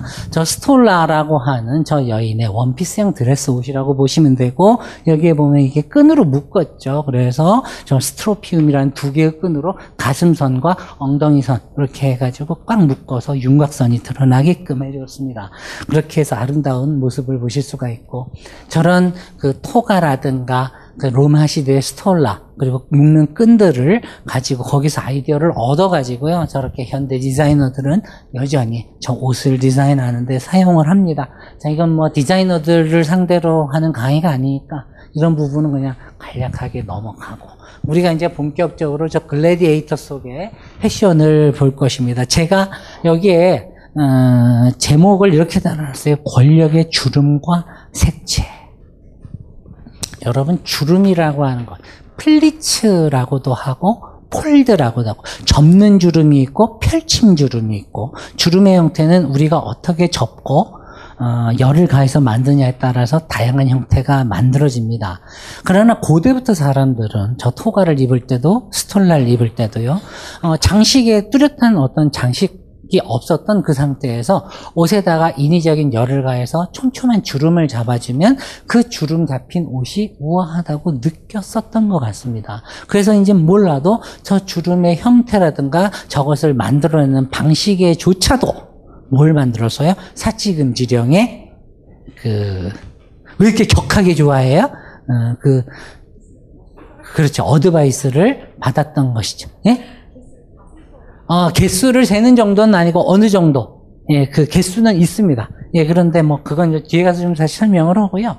자, 이제 우리가 여러분들 본격적으로 이제 글래디에이터 영화를 제가 어제 보면서 하나하나씩 땄어요. 그래서 이렇게 빨리빨리 설명을 좀 하고, 그리고 저희가 8시 한 40분부터, 저희가 강의 7시 40분부터 시작했잖아요. 그러니까, 아, 1시간, 영화를 줄이고 줄이고 줄여도 한 30분은 돼요. 그걸 보면서 제가 뭐 얘기해 드릴 거냐면, 글래디에이터에 대한 얘기를 한번 제대로 하고 싶었어요. 여러분 그 영화 보면서요, 각종 글래디에이터들이 나오는 거 아시죠? 거기에 다양한 가면을 쓴 글래디에이터들이 나오고, 그게 다 일종의 캐릭터였다는 거 알고 계세요? 그 사람이 어떤 지방의 출신이고 어디에서 끌려온 전쟁 포로인데 잡혀서 지금 저렇게 검투사가 됐고 이런 것들이 다 감춰져 있는 건데 우리는 영화에서 러셀 크로 이 오빠만 너무 멋있잖아. 딴 애들은 다 듣보잡이야. 오로지 이 오빠의 이것만 보여. 그러니까 이 도대체가 이 검투사를 둘러싼 네 가지 유형의 검투사들 그리고 거기에도 검투사에도 엄밀한 그 계급이 있었습니다. 그런가 하면 저 검투사들이 어떤 훈련 방식을 통해서 나오게 됐고 그런 게 영화에는 다 무시되어 있어요. 저 영화에서 보면 잡혀가지고 바로 나가서 싸우잖아요. 불가해 이거는 impossible. 실제적으로 전쟁 포로로 잡아오거나 가지고 와서 주로 뭘 하냐면 6개월간 훈련을 시킵니다. 라니스타라고 하는 운영 그 저기 검투사 운영소에서 그 훈련을 하도록 깔아놓은 모래사장을 아레나라고 그래요. 브랜드 얘기하는 거 아닙니다. 이 아레나라는 것도 이제 좀, 좀, 이제 얘기하는 대로 그냥 생각나는 대로 막 떠들어 볼게요. 그, 우리 아레나 특정 브랜드를 폄하할 생각은 일절 없습니다. 그, 아레나라는 것이 고대 라틴어에서 하레나에서 온 것입니다. 모래라는 뜻입니다. 그래서 그 어레나, 싸우는 그 장에 모래가 깔려 있었다라는 뜻입니다. 모래를 왜 깔았을까요? 넘어졌을 때 검투사들이 서로 쌈박질하고 우리 씨름 생각하면 되잖아요. 넘어졌을 때 충격을 감소시키고 가장 무엇보다도 칼로 베어서 피가 뚝뚝 떨어졌을 때 그 피를 잘 흡수해주고 그 흡수한 모래만 싹 깨끗하게 덜어가면 새로운 경기를 할 수 있기 때문에 항상 그 콜로세움 옆에는 모래를 이따만큼 저 우리 아시죠? 그 왜 4대강 만드는 그 모래 퍼, 퍼신 분 있잖아요. 그 이렇게 퍼가지고서 이렇게 한, 한 움큼 놔뒀다 그래요. 그렇게 했다고 합니다. 근데 이, 지금 저기 모래 얘기가 나오니까 한 얘기인데, 그건 좀 이따가 할게요. 제가 그거랑 연관해서 해야 될 얘기여서요. 자, 이 오빠가 지금 입고 있는 이 갑옷들. 이게 지금, 어, 판금 갑옷이라고도 부르고, 흔히 그냥 가슴판이라고도 부릅니다. 이 영화에서는 큰 가슴판 하나를 댄 걸로 되어 있습니다. 그리고 여기에는 이런 추운 지역, 지금, 지금 게르만 놈들하고 싸우는 거 보니까 북부 지역이잖아요. 이 남부 이탈리아 애들이 따뜻한 데서 살다가 추운 데 가다 보니까 뭐가 됐어. 추, 추운 거 못 참잖아요. 그래서 유독 발달한 게 뭐냐. 클로크, 망토가 많이 발달을 합니다. 그래서 항상 이렇게 동물의 털로 망토를 입기도 하고, 그런가 하면 이런 각각의 장군들이죠. 여기 이제 그 판형, 으로 만든 갑옷을 하고 있고 어깨 보호대입니다. 이 어깨 보호대만 2kg가 넘어요. 그리고 이 투구가 아까 몇 킬로라고 그랬어요? 2kg. 그 다음에 여러분들 그 투구도 그냥 함부로 이거 다 쓰는 거 아닙니다. 이거는 뭐겠어요? 백부장이 쓰는 겁니다. 그래서 이렇게 타조 깃털을 꽂아서 만든 하나의 양식으로 돼 있죠. 다른 밑에 부하들이 썼던 그 투구들은 몬테코르노 그형 그 투구라고 해서 투구의 형태가 각자 또 따로 있습니다. 그거는 뒤에 가서 설명을 할게요. 여기에 보면 드디어 이제 그 코모두스의 실제 아버지죠. 그 오현제의 마지막 마르쿠스 아우렐리우스의 명상록은 안 읽었어도 뭔가 하는 척할 때 쓰는 그 아우렐리우스예요. 그 사람이 지금 전쟁에 나가서 동료를 하고 있는 상황에서 추우니까 이게 입고 있는 뭐예요? 망토가 보이실 겁니다. 후드가 달려있는 망토. 저 망토를 흔히 빠에눌라라고 해서 로마 사람들은 남녀노소 저걸 다 겨울에 그리고 추울 때 일종의 판초의처럼 입기도 하고 그렇게 입었던 일종의 옷이었습니다. 자, 드디어 이제 여기 보시면 보세요. 여기 그냥 트임 주고 여기선 손으로 가리고 있는데요. 실제적으로는 앞천 뒤천 해가지고 봉제선을 하기도 하고 초기 때는 그냥 이렇게 뒤집어 써서 여기 트임만 줬던 옷이기도 하고 오늘날 티셔츠죠. 튜닉합니다. 저 옷을 입고 있고 여기에 보시면 어, 이 벨트하고 있죠. 이 벨트는 어떤 효과였냐면 여러분들 역도 선수들의 벨트를 연상하시면 됩니다. 역도 선수들이 배에다 벨트 왜 합니까? 갑작스럽게 힘을 딱 낼 때 배에다 힘을 모으기 위함이었죠. 이렇게 배에 힘 모아서 내려쳐 죽이라고 저렇게 벨트를 찬 모습들을 여러분이 보실 수가 있고요. 저들이 모래에서 싸웠다 그랬습니다. 그죠? 아레나에서. 근데 이 영화를 볼 때, 그리고 이 영화 후에 유행했던 게 글래디에이터 샌들이라는 겁니다. 그죠? 저 당시에 무슨 글래디에이터들이, 로마 군병들이 어, 신었다는 샌달이 유행을 했다고. 그런데 실제적으로 이상한 게요. 이게 썰들이 뭐 여러 가지가 있겠지만 실제적으로 모래사장에서 샌들을 신고 달리면 어떻게 돼요? 샌들 속으로 뭐가 들어올까요? 모래가 들어오잖아. 불편하잖아요. 가뜩이나 싸우는 것도 이게 힘들어 죽겠는데 발바닥에 모래가 들어오면 어떻겠어요? 실제적으로는 맨발로 싸웠다고 합니다. 그러니까 영화 고증이 틀린 첫 번째입니다. 실제적으로 그 로마의 문헌들을 통해서 보면 어, 검투사들은 신지 않았습니다. 그리고 어, 지금 저 오빠 입고 있잖아요. 상체를 안 입었어요. 왜 안 입었을까요? 그때라고 언니들이 식스팩 안 좋아했을까? 어, 왜 이렇게 아닌 척들 해? 그때라고 식스팩 있는 오빠 안 좋아했을까?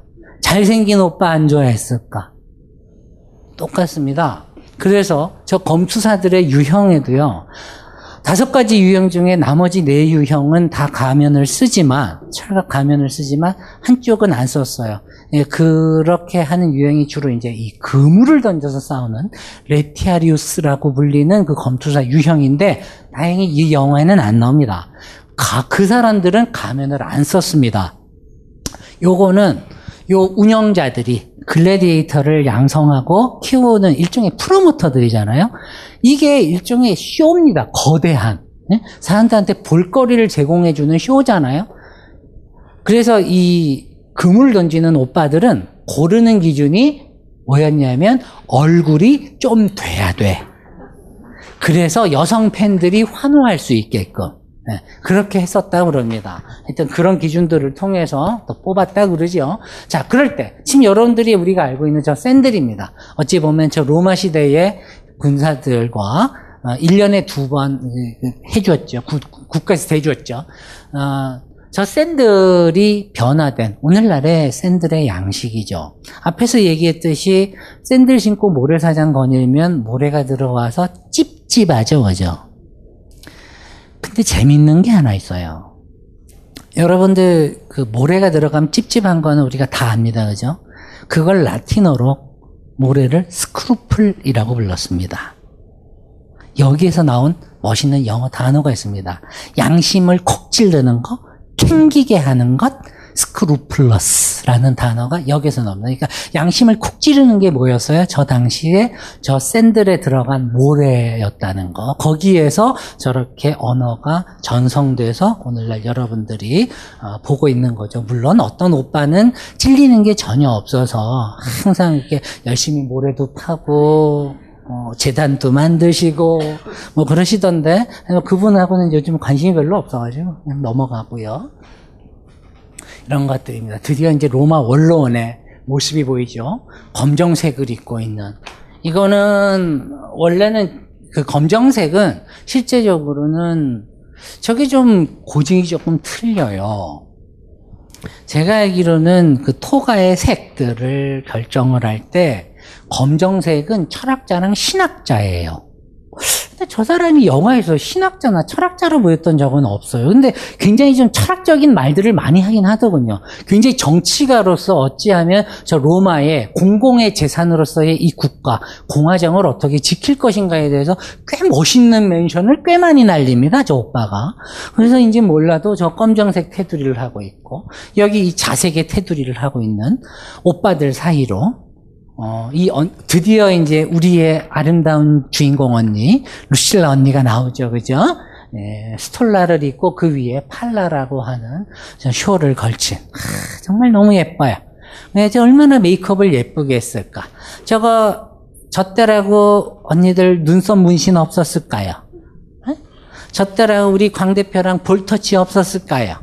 저 때라고 미백 화장품이 없었을까요, 여러분들?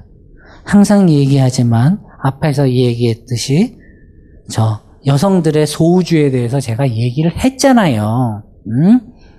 쿨투스라고 하는 거. 자기에 대한 배려의 기술로서 등장한 저 메이크업은요. 그때의 그 과거나 지금이나 논리가 동일합니다. 저 검은 수술 구하기 위해서 납에 에, 그 산화된 백연석이라는 걸 가지고 와서 이렇게 긋고요. 그러면 까뭇까뭇해졌어요.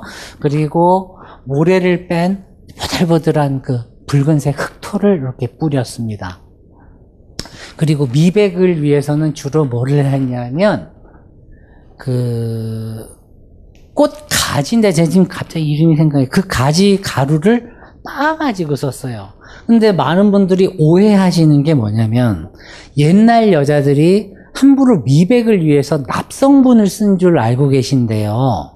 저 여자들도 납을 쓰면 순간적으로는 얼굴이 하얘지지만 얼굴이 뒤에 가면서 거뭇거뭇해진다는 거 모르지 않았습니다. 저 사람들도.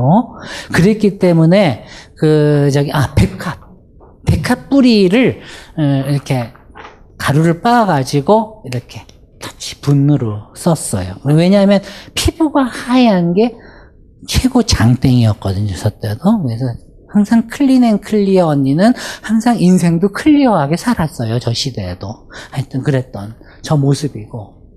그런가 하면, 지금 이제 이게 코모두스라고 이 가장 싸가지 없는 놈이 나오죠 영화에 에, 황제 죽이고 이제 등극하는 물론 이제 이 부분이 역사적으로 검증이 안 되고 틀린 부분도 많습니다만은 근데 이, 이 부분 이 옷이 영화상에서 보면 약간 청색으로 보인단 말이에요. 그래가지고 지금 저거를 단순하게 저 시대의 염료가 저 청색 염료가 안 나오거든요. 아니요, 안 나온 건 아닐 겁니다. 근데 저 시대 일 훨씬 이후에요. 인디고가 나오는 거는. 대청이 나오는 거는.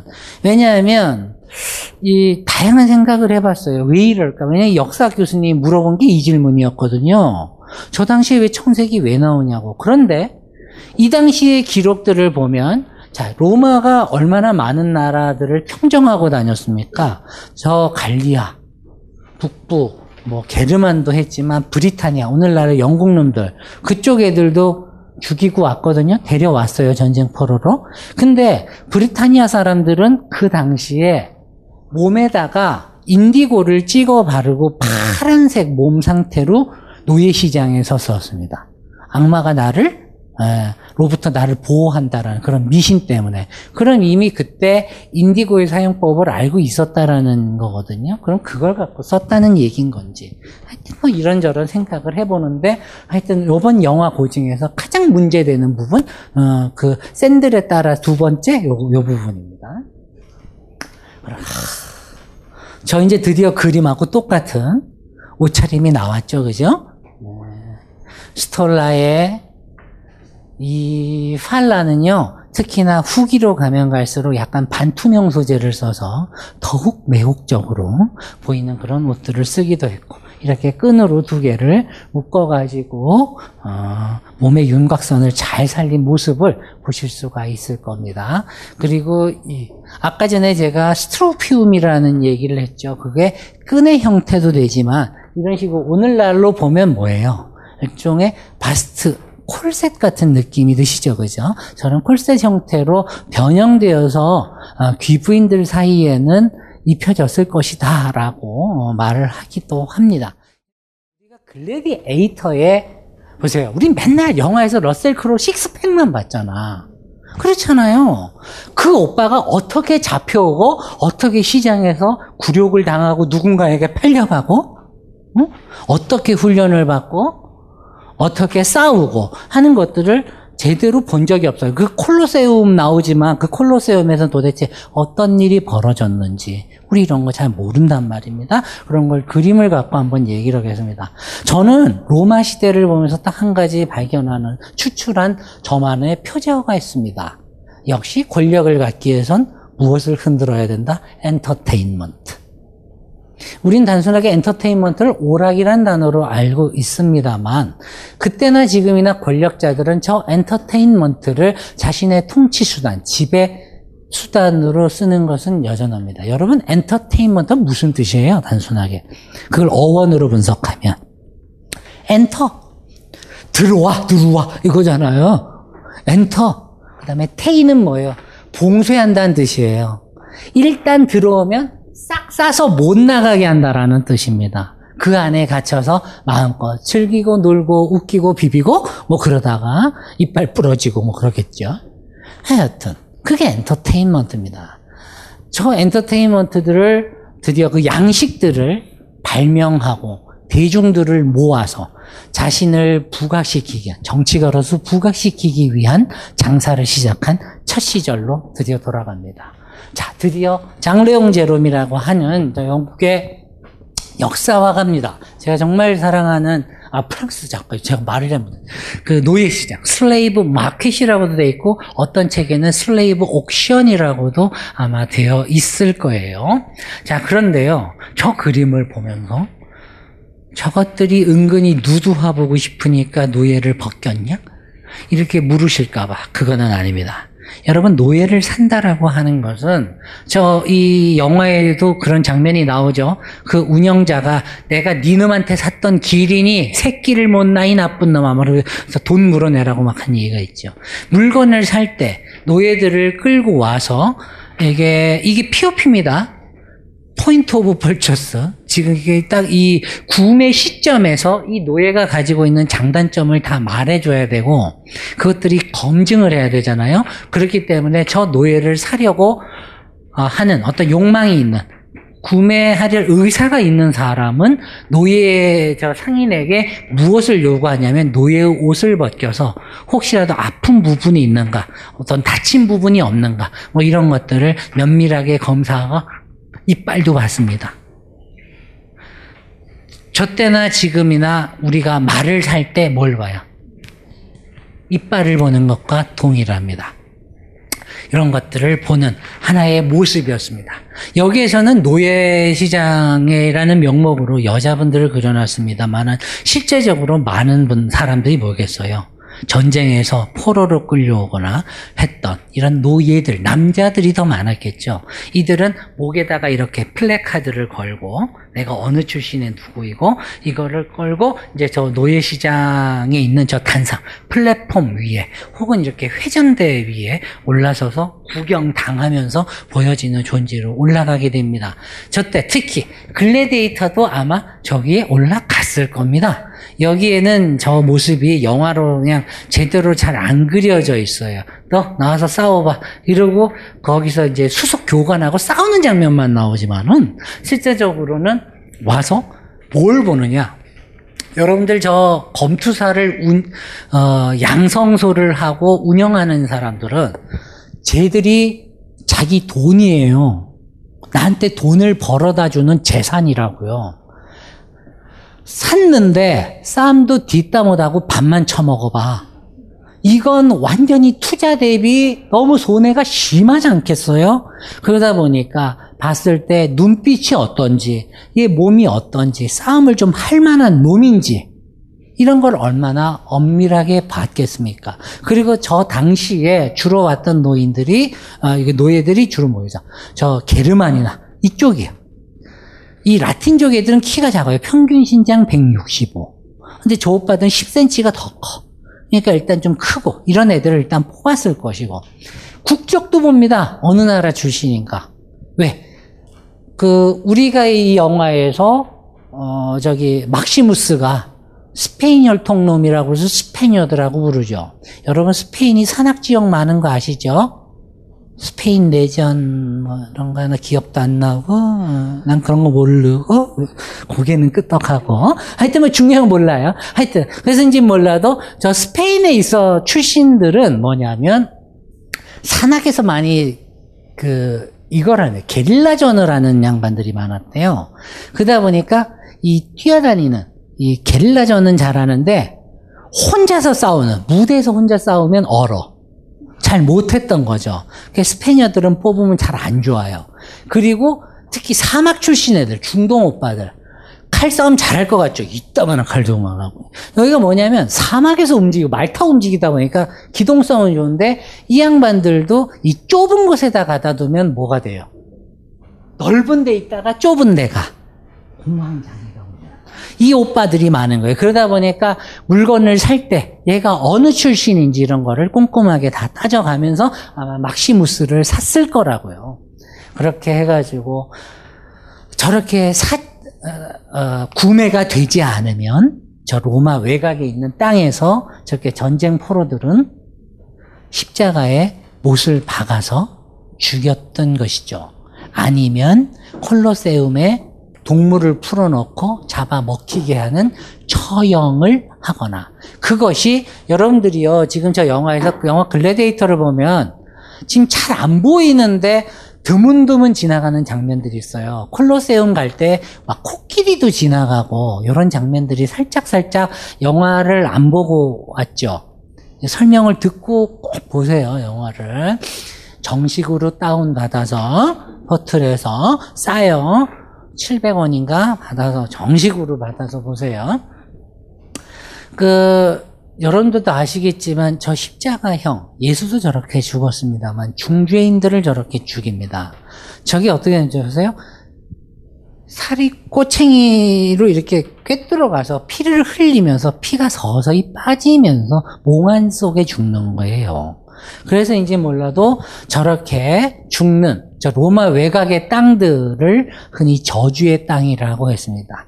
저 19세기 중반에 러시아 화가가 아주 이 그림을 잘 그려놨어요. 이런 것들을 함께 엮어야지만 지금 우리가 공부하고 보고 있는 저 글래디에이터의 스토리텔링이 쭉 연결이 됩니다. 여러분들 잘 알고 있는 뭐야 콜로세움이죠, 그죠? 로마 여행 가보신 분들도 있을 거고 요 안에는 물도 채우고 그래서 배도 띄우고 그래서 나우마키아라고 해서 모의 해전 가짜 배싸움 합니다. 해전이 이때는 어떤 그 군사력의 아주 강력한 한 부- 부분이니까 뭐 어느 시대나 마찬가지였겠지만 그런 모의 해전을 하기도 하고요. 5만 명 입석으로 꽉 차면 들어갔었다 그래요. 여러분들 그 글래디에이터 볼 때도 그런 생각 안 했어요? 황제가 여기 앉아 있잖아요. 그런 여기 첫째 줄 이때라고 R석과 S석과 A석이 없었을까요? 당연히 있지요. R석에서는 누가 앉았겠어요? 왕의 그 가장 최측근들부터 해서 원로원 멤버들. 그 뒤에는 영주랑 기사들. 그 마지막 끝자리 꼭대기가 이제 여성들 앉고 이랬단 말이에요. 14줄. 기사들 자리는 14줄. 그게 있더라고요. 하여튼 뭐 이때도 안표가 횡행하고 그러니까 이걸 보는 게 너무 재밌으니까 이거 보려고 한 달을 말을 타고 온 그런 사람들도 있었다고 하니 얼마나 이게 재밌는 엔터테인먼트 거리였겠습니까? 그것뿐만 아니라 이건 이제 제가 찍어온 건데 이게 여러분 요르단에 있어요.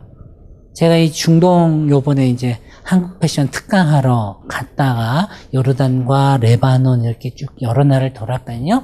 근데 요르단에 가보시게 되면 요르단이 어떤 나라였냐면 로마의 마지막 속주였습니다.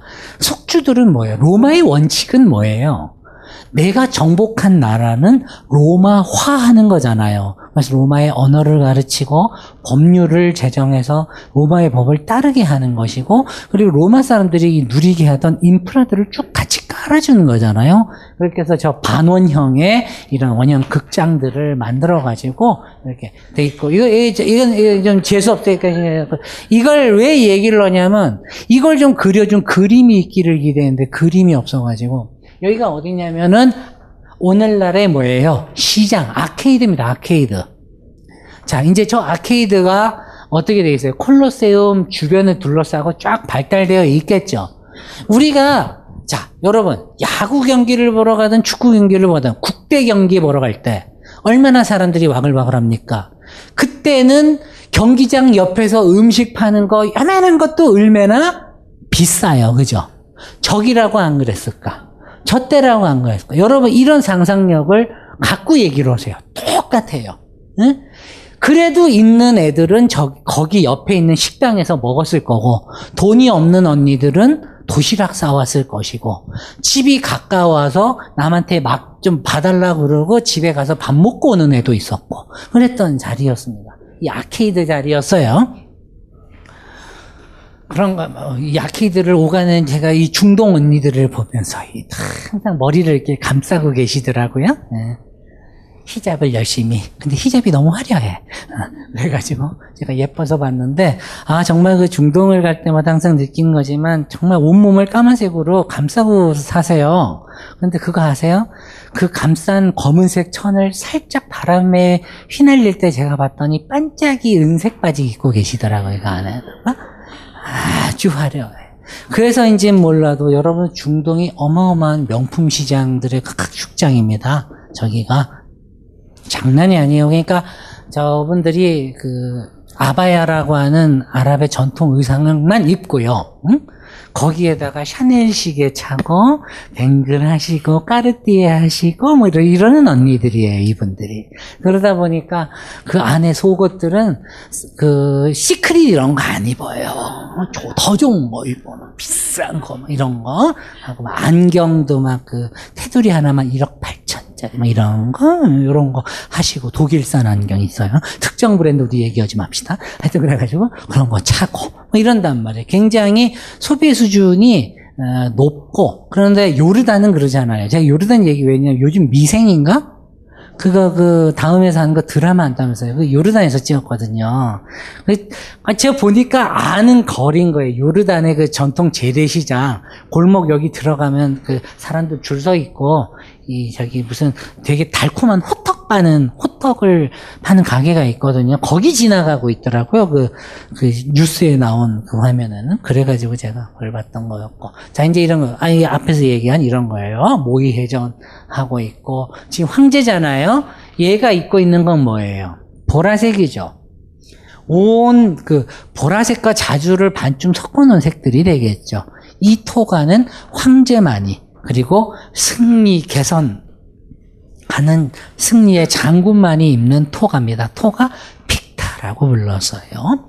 자, 그렇게 됐고, 이런 모습들을 여러분들이 보실 수가 있고. 여기 보이죠? 여기 3단 R석, 여기에서 14칸, 그 다음 마지막 석, 이렇게 다 보입니다. 자, 그런가 하면, 이거는 이제 로마에서 열리는 수많은 축제들죠. 이 축제들마다 이제 사람들이 저 검투사 경기를 하고, 근데 그 뭐든지 축제라는 게 사람들이 그런 거잖아요. 지루하게 하루하루 살아가는데 용기가 되라고 리듬을 한 번쯤 이렇게 틀어주고 바꿔주라고 하는 건데 저게 처음에는 1년 다 해봐야 뭐 33회, 65회 하던 게 이제 뒤로 갈수록 이제 점점 부패하는 거죠. 막 165일을 막 하고 막 이렇게 되는 겁니다. 그렇게 변해가는 그 와중 속에 이제 우리 글래디에이터 오빠가 있는 거예요. 장르용 제롬의 저 그림을 한번 보십시오. 여러분들 아시다시피 그 저기 항상 로마가 저 기독교를 국교를 하기 전 얼마나 기독교도들을 핍박을 했습니까? 그리고 그 네로가 그 로마에 불질러 놓고 그 자기 몸 보신하려고 희생양이 필요해서 죽였던 게 수많은 크리스천들이었잖아요. 그렇게 해서 저 콜로세움에다 모아놓고 저 동물들 저렇게 나와서 진짜 죽이고 잡아먹히는 산채로 잡아먹히는 풍경들을 봐야 했습니다. 저게 어, 뭐냐면 두 번째 풍경이었고요. 첫 번째는 이제 사열식하고 글래디에이터들이 나와갖고 영화에 그런 거 하나도 없잖아요, 그죠? 처음에 나와가지고 이제 글래디에이터들이 쭉 나와서 왕 앞에서 사열을 하고 그 다음에는 뭘 했냐면 동물 사냥을 하는 사냥꾼이 나왔어요. 베스티아리스라고 그래서 그 여기는 지금 나오지 않습니다만은 이 당시에 이 글래디에이터 쇼는 오후 늦게 열렸어요. 뭐든지 메인 이벤트는 늦게 열리는 법이잖아요. 그죠? 그렇게 해가지고 늦게 열었고, 앞에 이제 세계 각지라고 하면 어떨지 몰라도 하여튼 이 로마가 워낙이 넓은 그 식민지가 있었으니까 그 식민지를 내가 복속하고 내 무릎 아래 꿇쳤다라는 하나의 상징으로 가지고 온 게 뭐냐면 그 나라에서 나는 독특한 짐승들을 잡아온 거죠. 타조를 잡아오기도 하고 내가 북아프리카의 패권을 잡았다는 상징으로 코끼리를 가지고 오고 뭐 악어를 가지고 별별 뭐 콧불소도 가지고 막 그렇게 해가지고 와가지고 동물들을 처형하는 의식을 했습니다. 그 다음에 모래를 한번 다시 또 쭉 빼고 그 다음에 저렇게 사람 죽이고, 그 다음에 뭐 이런 사람들 죽이고, 죽은 죄인들도 죽였죠. 뭐 반역자들, 살인자, 뭐 이런 사람들도 죽이고, 그 다음에 점심 먹고 와서 이제 좀 쉴 때, 쉬고 나서 이제 메인 이벤트인 이제 글래디에이터가 시작이 되는 거예요. 영화에선 그거 다 잘려 있잖아요. 그런 것들이. 자, 이렇게 해서. 한번 다시 싸움을 하고서도 다시 황제에게 나는 곧 죽을 글래디에이터입니다. 하지만 당신에게 충성을 바치겠습니다 하고 충성 서약을 하고 있는 그런 장면을 어, 그린 모습이에요. 자, 아마 여러분들이 이 그림을 인터넷에서 꽤 많이 봤을 겁니다. 여러분들이 검투사 게임을 할 때, 검투사 싸움 할 때, 딴 건 몰라. 로마 검투사 하면 항상 등장하는 거예요. 왔어도 아니고 뭘까요, 이게? 자, 여러분 제가 원래 이 그림을 소개할 때 라틴어 원래 본문을 항상 썼어요. 폴리케베소하고 그게 라틴어 본문입니다. 근데 저걸 제목을 번역하면 되냐면 엄지손가락을 돌려서라는 뜻입니다. 근데 여기에서 여러분들이 너무나도 잘못 알고 계신 어, 편견을 깨뜨려 드리겠습니다. 여러분 여기에서 이렇게 하고 있죠. 사람들이요. 우리는 영화에서 왜냐하면 이 그림이 워낙 유명했기 때문에 장래용 제롬이 워낙 당대에 유명한 고증을 했고 역사화였기 때문에 많은 영화들이 아, 사실 이 그림을 보고 어떤 그 글래디에이터들의 어떤 한 모습들을 많은 부분 참조를 해서 만들었단 말이에요. 이게, 이게 옷차림이며 이런 거는 이제 좀 제가 뒤에 가서 설명을 할게요. 일단 여기에서 보면 이 사람이 저 사람들을 향해, 관객들을 향해 칼을 들고 이렇게 관객들을 향해 시선을 마주하는 것은 맞아요. 그렇게 한 다음에 당신들의 처분을 기다리겠다라고 하는 것입니다. 자, 그런데 기본적으로 죽여야 할 때는 이렇게 죽이지 않았다 그래요. 무릎을 꿇은 채로 한 손은 자기를 이긴 사람의 왼쪽 다리, 발을 잡고서 고개를 숙이게 했답니다. 그래서 이 정수리를 찍어서 한 방에 죽이는 거죠. 여러분, 앞에서 왜 제가 십자가형을 보여준 줄 아세요? 칼로 죽이는 거 아무나 죽이는 게 아니에요. 우리가 쉽게 얘기해서 왜 들어와 들어와 하는 그 저기 깡패 영화들 보면 왜 꼭 뒤질 때 왜 그 저기 가오 잡는 애들 있잖아요. 왜 오늘 죽기 딱 좋은 날씨다. 가오 딱 잡고 오죠? 네. 이게 가오를 아무나 잡게 해주지 않아요. 그때나 지금이나 그 가오라는 걸 잡을래도 뭐였냐면은 귀족들만 단칼로 죽일 수 있었다고요. 나머지는 저렇게 매달려서 찢어서 이렇게 철저하게 이렇게 죽였단 말입니다. 자 그런데 자 저 원어가 pollice 엄지손가락을 돌려서 verso입니다. 많은 사람들이 이 표징을 죽여라라는 뜻으로 알고 계십니다. 자, 우리 여기서 제대로 외우십시다. 이것은 관객들이 칼을 들고 있는 글래디에이터에게 하는 말입니다. 승자가 된 글래디에이터요. 그대가 가지고 있는 칼을 내려 놓아라. 내려 놓아라. 무슨 뜻이겠어요? 살려 주어라라는 뜻입니다. 죽이라는 뜻이 아닙니다. 여기서 죽이라는 것은 칼을 들어라예요. 엄지손가락을 드는 게 죽이는 겁니다. 이걸 내리면서 미티오, 미티오 그럴 겁니다. 미치겠죠, 아주 그냥. 미치겠죠. 그러나 우리는 미치겠지만 이 사람은 살것 그럴 거예요. 미티오는 뭐냐면 그를 이제 자유의 신분으로 풀어주어라. 산채로 경기장 밖을 나가도록 놓아두어라 라는 뜻입니다. 세상에 이 그림을 하나도 제대로 설명을 해주는 사람들이 없는 거예요. 미술책을 봐도 그렇고 무슨 역사가 장래용 제롬이 그렸던 뭐 검투사의 저 피가 낭자한 저 모습들을 아련하게 그렸다 이런 류의 추상적인 말 하시면 안 됩니다. 자 여기에서도 보시면 저 검투사의 모습이 아주 명쾌하게 그려져 있죠. 이 철갑 투구는 물고기 형태를 닮았습니다. 그래서 여기에는 뭐예요? 이 마치 물고기 비늘을 이어붙인 듯한 저 어깨 보호대며 팔 보호대를 하고 있습니다. 그리고 여기에 보면 하얗게 튀어나온 거 있죠. 예? 이게 뭘까요? 속옷이에요, 속옷. 저거 쉽게 설명하면 일본의 훈도시 같은 겁니다. 천 이렇게 묶어가지고 뒤, 여기는 짧고 뒤는 긴 겁니다. 그래서 이렇게 내서 이 끈을 이렇게 해서 벨트에다가 속을 이렇게 집어넣어. 수블리카 툼이라고 불렀습니다. 그래서 저 옷을 하고 그 위에 뭐라 그랬어요, 제가? 굵은 14cm 정도라고 했는데, 여기서 14cm가 넘는 것 같아요, 그림상에서는. 이 벨트를 하고 있는 모습을 보이실 거고, 이 정강이 보호대들 이렇게 보이시죠? 그런데 이 그림에서 유념해야 될 게 있어요.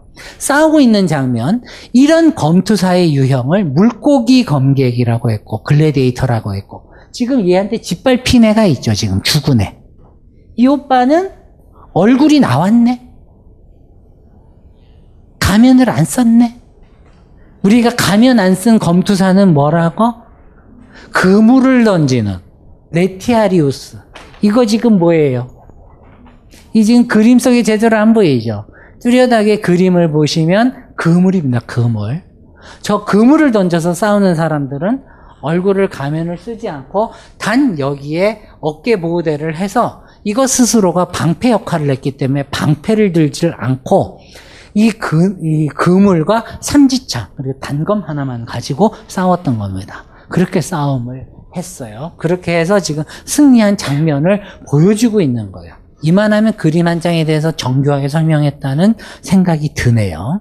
이거는 뭐다? 칼을 승자가 된 그대여. 저 치열하게 혼을 다해 비록 패배했으나 목숨을 다해 싸운 저를 위하여 그를 위하여 칼을 내려놓으라. 죽이라는 게 아니라 그랬어요. 그래서 이런 실수를 누가 가장 많이 하냐면 방송 작가 언니들 이런 실수를 많이 해요. 그래서 이런 어떤 상식들이 한번 잘못 퍼지면 한도 끝도 없어요. 한 번 영화에서 이렇게 그냥 계속 저렇게 되면 이게 죽이라는 뜻인 줄 알고 계속 그렇게 알려져고 저게 재생산된단 말이죠. 그러니까 저런 장면을 스파르타쿠스나 미드 보실 때 강력하게 블로그에다가 써주시고 홍기쌤이 그랬다 이렇게 얘기를 하시면 욕은 제가 다 들어먹고 물론 이제 그 사람이 또 물어볼 거예요 증거를 대라 그러면 이제 거기에 대한 역사적인 사료들은 다 있습니다 라틴어로 된 내용도 있고 거기 다 있으니까 그건 제가 풀 자신이 있으니까 그런 오해들을 좀 하나하나씩 좀 푸십시다 좀. 그 뭐 공부라는 게 별거예요 사실. 우리가 너무나도 당연하다고 믿어왔던 것들이 알고 보니까 그게 우리가 틀리게 알고 있는 거면 그걸 바로 잡아야죠. 그런 얘기를 하려고 한 거고 저런 헬멧을 썼단 말이에요. 물고기 눈처럼 생겼죠 그죠? 저런 정강이 보호대를 하고 있습니다. 이거는 제우스. 이거는 포세이돈입니다. 이렇게 해서 두 개의 수호신을 두어서 정강이 보호대를 하고 이렇게 싸웠죠. 저것만 7, 8kg, 10kg가 돼요. 이 얼마나 저걸 하는 사람들이 신체 훈련을 많이 했겠습니까? 하루에 14시간 정도를 훈련했다고 하죠. 그리고 우리 똑같아요. 우리 왜 보면 우리 우리나라도 보면 영화들 보면요. 주인공이 악당한테 부모를 빼앗기고 나서 항상 하는 게 산에 올라가는 거잖아요. 그렇죠? 그리고 나서 물론 칼을 들고 싸우기도 하지만 처음에는 나무로 이렇게 뭐 볏집으로 뭐 만들어 놓고 뭐눈 감고 특히 뭐 이런 거 하면 이렇게 하면 이렇게 막 팍팍팍 막 썰어지고 뭐 이런 거 하죠. 얘네들도 그거 했어요. 여러분들이 착각하시면 안 되는 게 저 글래디에이터들에게 처음부터 무기를 주는 게 아닙니다. 저 사람들이 살인 기계들 아니에요. 저런 사람들한테 시합 전에 무기를 줘요? 위험할 수 있다고 권력을 가진 자들이 생각하지 않았을까요? 그러다 보니 항상 저 무기는 실제로 저 콜로세움 안에 들어가서 아레나 안에서 정식으로 조, 추첨을 하고 누가 누구랑 싸운다 이런 장면들이 여기 다 나옵니다. 사실 영화에. 여러분들이 그냥 쓱 지나가서 그게 잘 안 보이는 거죠. 그런 조주첨을 한 다음에 정해진 다음에야 실제로 무기를 지급하고 지급하는 과정에서도 혹시 숨겨온 무기가 없는지 이런 거를 다 확인하고 줬었습니다. 이랬던 상황들이었고 바로 이, 이 뒷장면을 제가 이렇게 한번 다른 화가의 모습들 정강이 이렇게 묶은 모습들 보이시죠? 솔리가 군 보이고 이렇게 하나 이, 이, 게 바로 이 어깨 보호대입니다. 그리고 이 둥그런 방패인데요. 저 둥그런 방패는 어, 제가 저도 좀 잘못 알고 있었던 게 있더군요. 로마 군병들이 쓰던 방패하고는 다릅니다.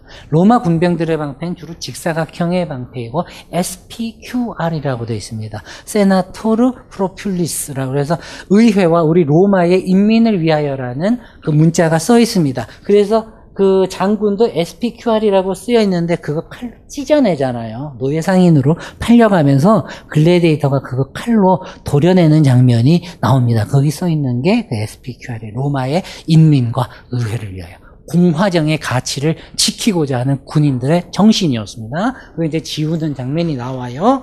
자 그렇게 하고 이제 이제 얘 얘만 설명하면 이제 오늘 거의 그림 끝이에요. 그리고 이제 영화만 보시면 되는데.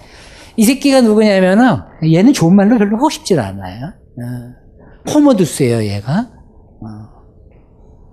여기 보면 올리브 가지를 들고 이 나이키 빅토리아 여신상을 들고 가고 있는 장면입니다. 백성들이 꽃을 던졌겠죠.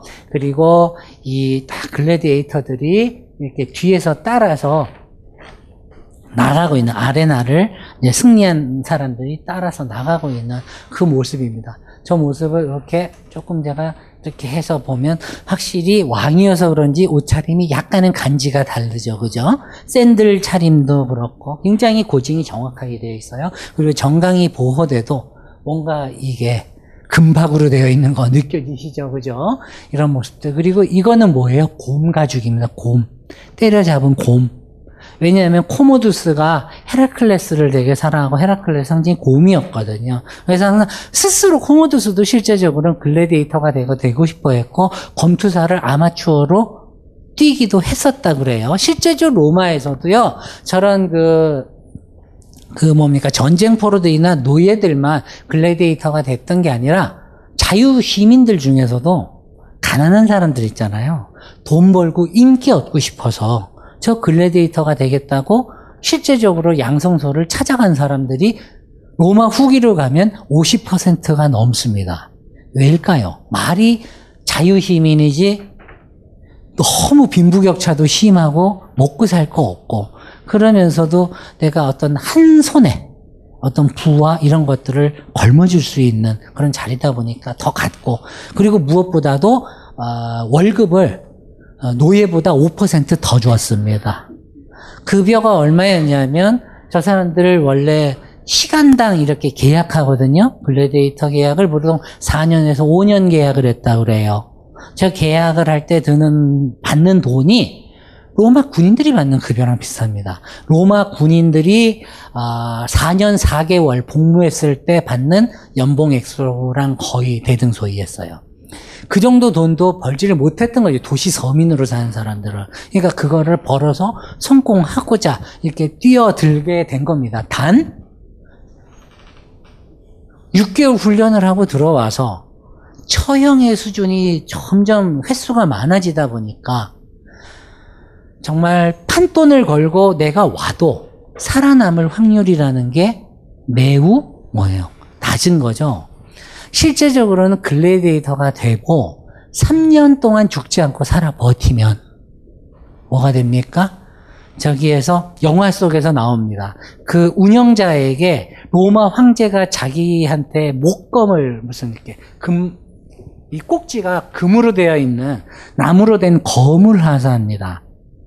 이 라디우스라고 하는 그 자유신분이 됐다라고 하는 그 상징을 주는 이제 은퇴도 된다라고 하는 뜻의 목검을 주거든요. 근데 사람들이요 그 3년을 그렇게 하고 관두지 않았다는 거예요. 왜?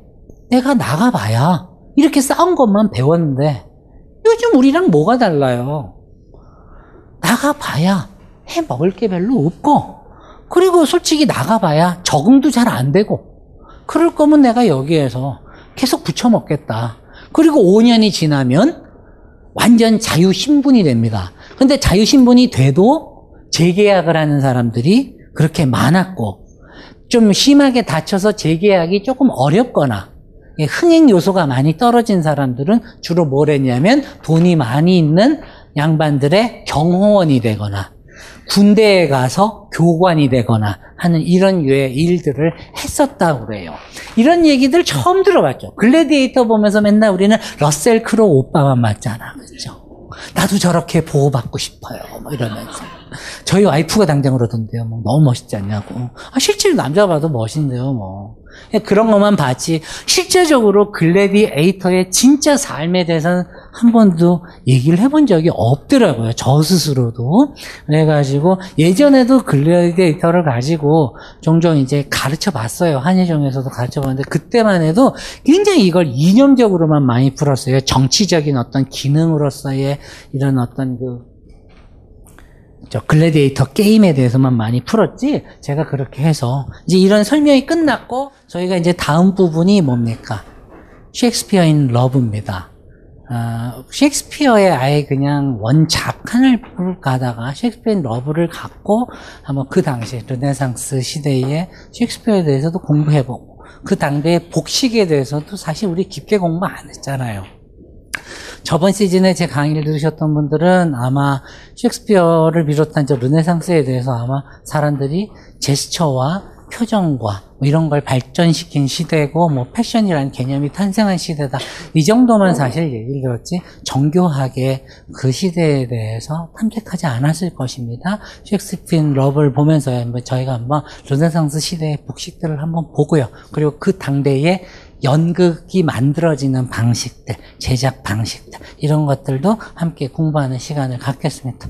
저기 친구분들 좀 많이 데려오세요. 오늘 너무 많이 줄었네. 네, 여기 한번 꽉 좀 채워주세요. 다음 주에 뵐게요.